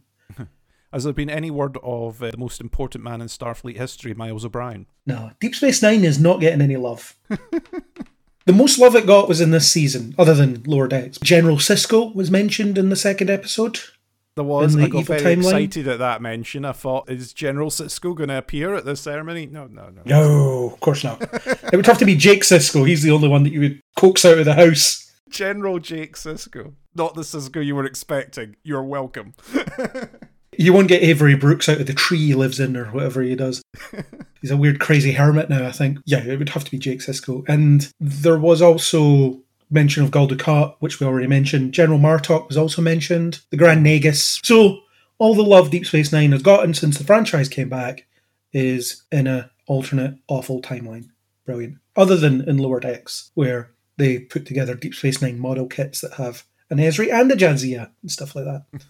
Quarks is a franchise as well. There's bars named Quarks. I think Quarks name checked in the first season of Picard as well in the Casino Planet episode. Oh, he might be. I think his name is on a bar, so he franchises out. But yes, it gets no love, does Deep Space Nine. So Miles O'Brien, he could turn up because he does belong to both, but I doubt it. Boo. We're going to see Wesley again, surely. Yeah, could do. I think they'll do something with that. No idea what this will be about, but I'm worried that they're just going to make a mess of those characters in the way that they've tainted Picard. Yeah, the thing is, they can't change what you've already seen. The problem is they can taint your memory of it or change context around what you've seen that then can taint it. That's the problem. I always say to people, they've never removed what you've already seen. It's not been deleted. The tapes have not been erased. It's just that they can change your view of it or how that character acted in that moment, knowing context that you now know. It's that sort of element that they can tweak. Yeah. Unless I just write this off in my head as non canon, some kind of fever dream, some kind of Q alternate reality situation. I genuinely thought at one point that was how it could resolve because I was like, you've not got much longer left of a season to wrap this up.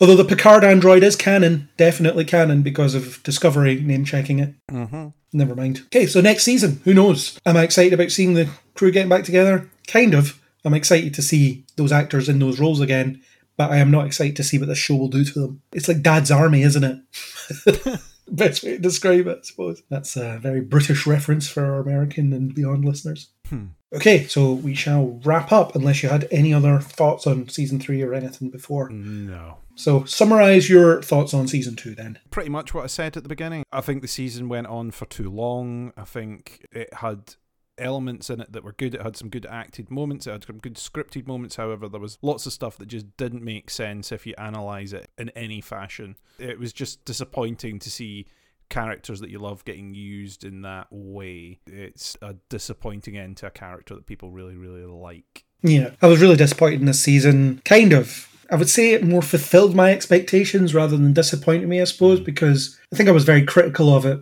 before it began. And then when the trailers came out, the trailers were just showing me things I didn't want to see. And then the season played out more or less as I expected. Like I said, there was individual moments and elements that I really enjoyed. I would come out of a scene thinking, oh, I like that. I, thought that was an interesting conversation or whatever. And then when you find out how worthless that whole sequence and scene is, it taints it a bit. I've used the word taint a lot in this mm. podcast, but it does definitely taint it. It started making me feel like they were wasting my time just by filling time. And that's a lot of what they were doing. The Wells stuff that we've talked about, it's just to kill time for an episode, despite the fact we spend a whole bloody episode on it. Soong kills time, Kore kills time, etc., etc., etc. So there was just a lot of wheel spinning and a lot of meandering when there wasn't very much story to tell. I don't think. That was the problem. They were stretching it out. We've got 10 episodes here. Let's stretch this out for 10 episodes. Set most of it in the present day for us, or a couple of years in the future. Let's set it in the same year as a notable Deep Space Nine episode, one that got a lot of play during the pandemic, actually. It was brought up a lot because of the way homeless people were being treated and the gap that was widening in society. It ended up getting a reappraisal as being a very prescient episode. So this was almost spot on in terms of the high level stuff. So the fact that they chose that year and then didn't really play with that was a bit of a confusing one. Disappointment of a season for some people. For me, it more met expectations rather than didn't. But just not keen for season three. I'm ready for the show to finish and be done with it and never have to watch anything to do with it ever again. I say anything to do with it ever again. I'll still be watching plenty of Star Trek, but I'm but I'm glad there'll be no more Picard after this. Yeah. My thing is is that I'm not hopeful for the next season, but I really hope that it is good. I'm not expecting it to be excellent, but genuinely, it's not that I sit there and want a show to fail. I want them to do really, really well by those characters and hopefully do it correctly. Don't want to sit for ten hours at a minimum watching this show and not enjoying it. Don't want to be doing that. I don't hate watch, except The Flash.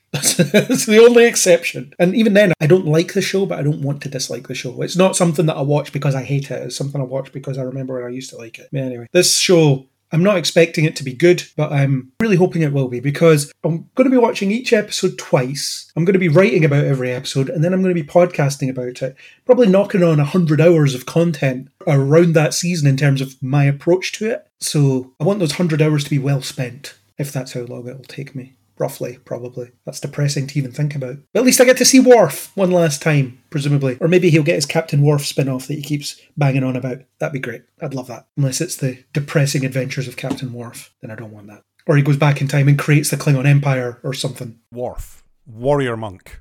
Yeah, Worf Warrior Monk. I definitely watched that.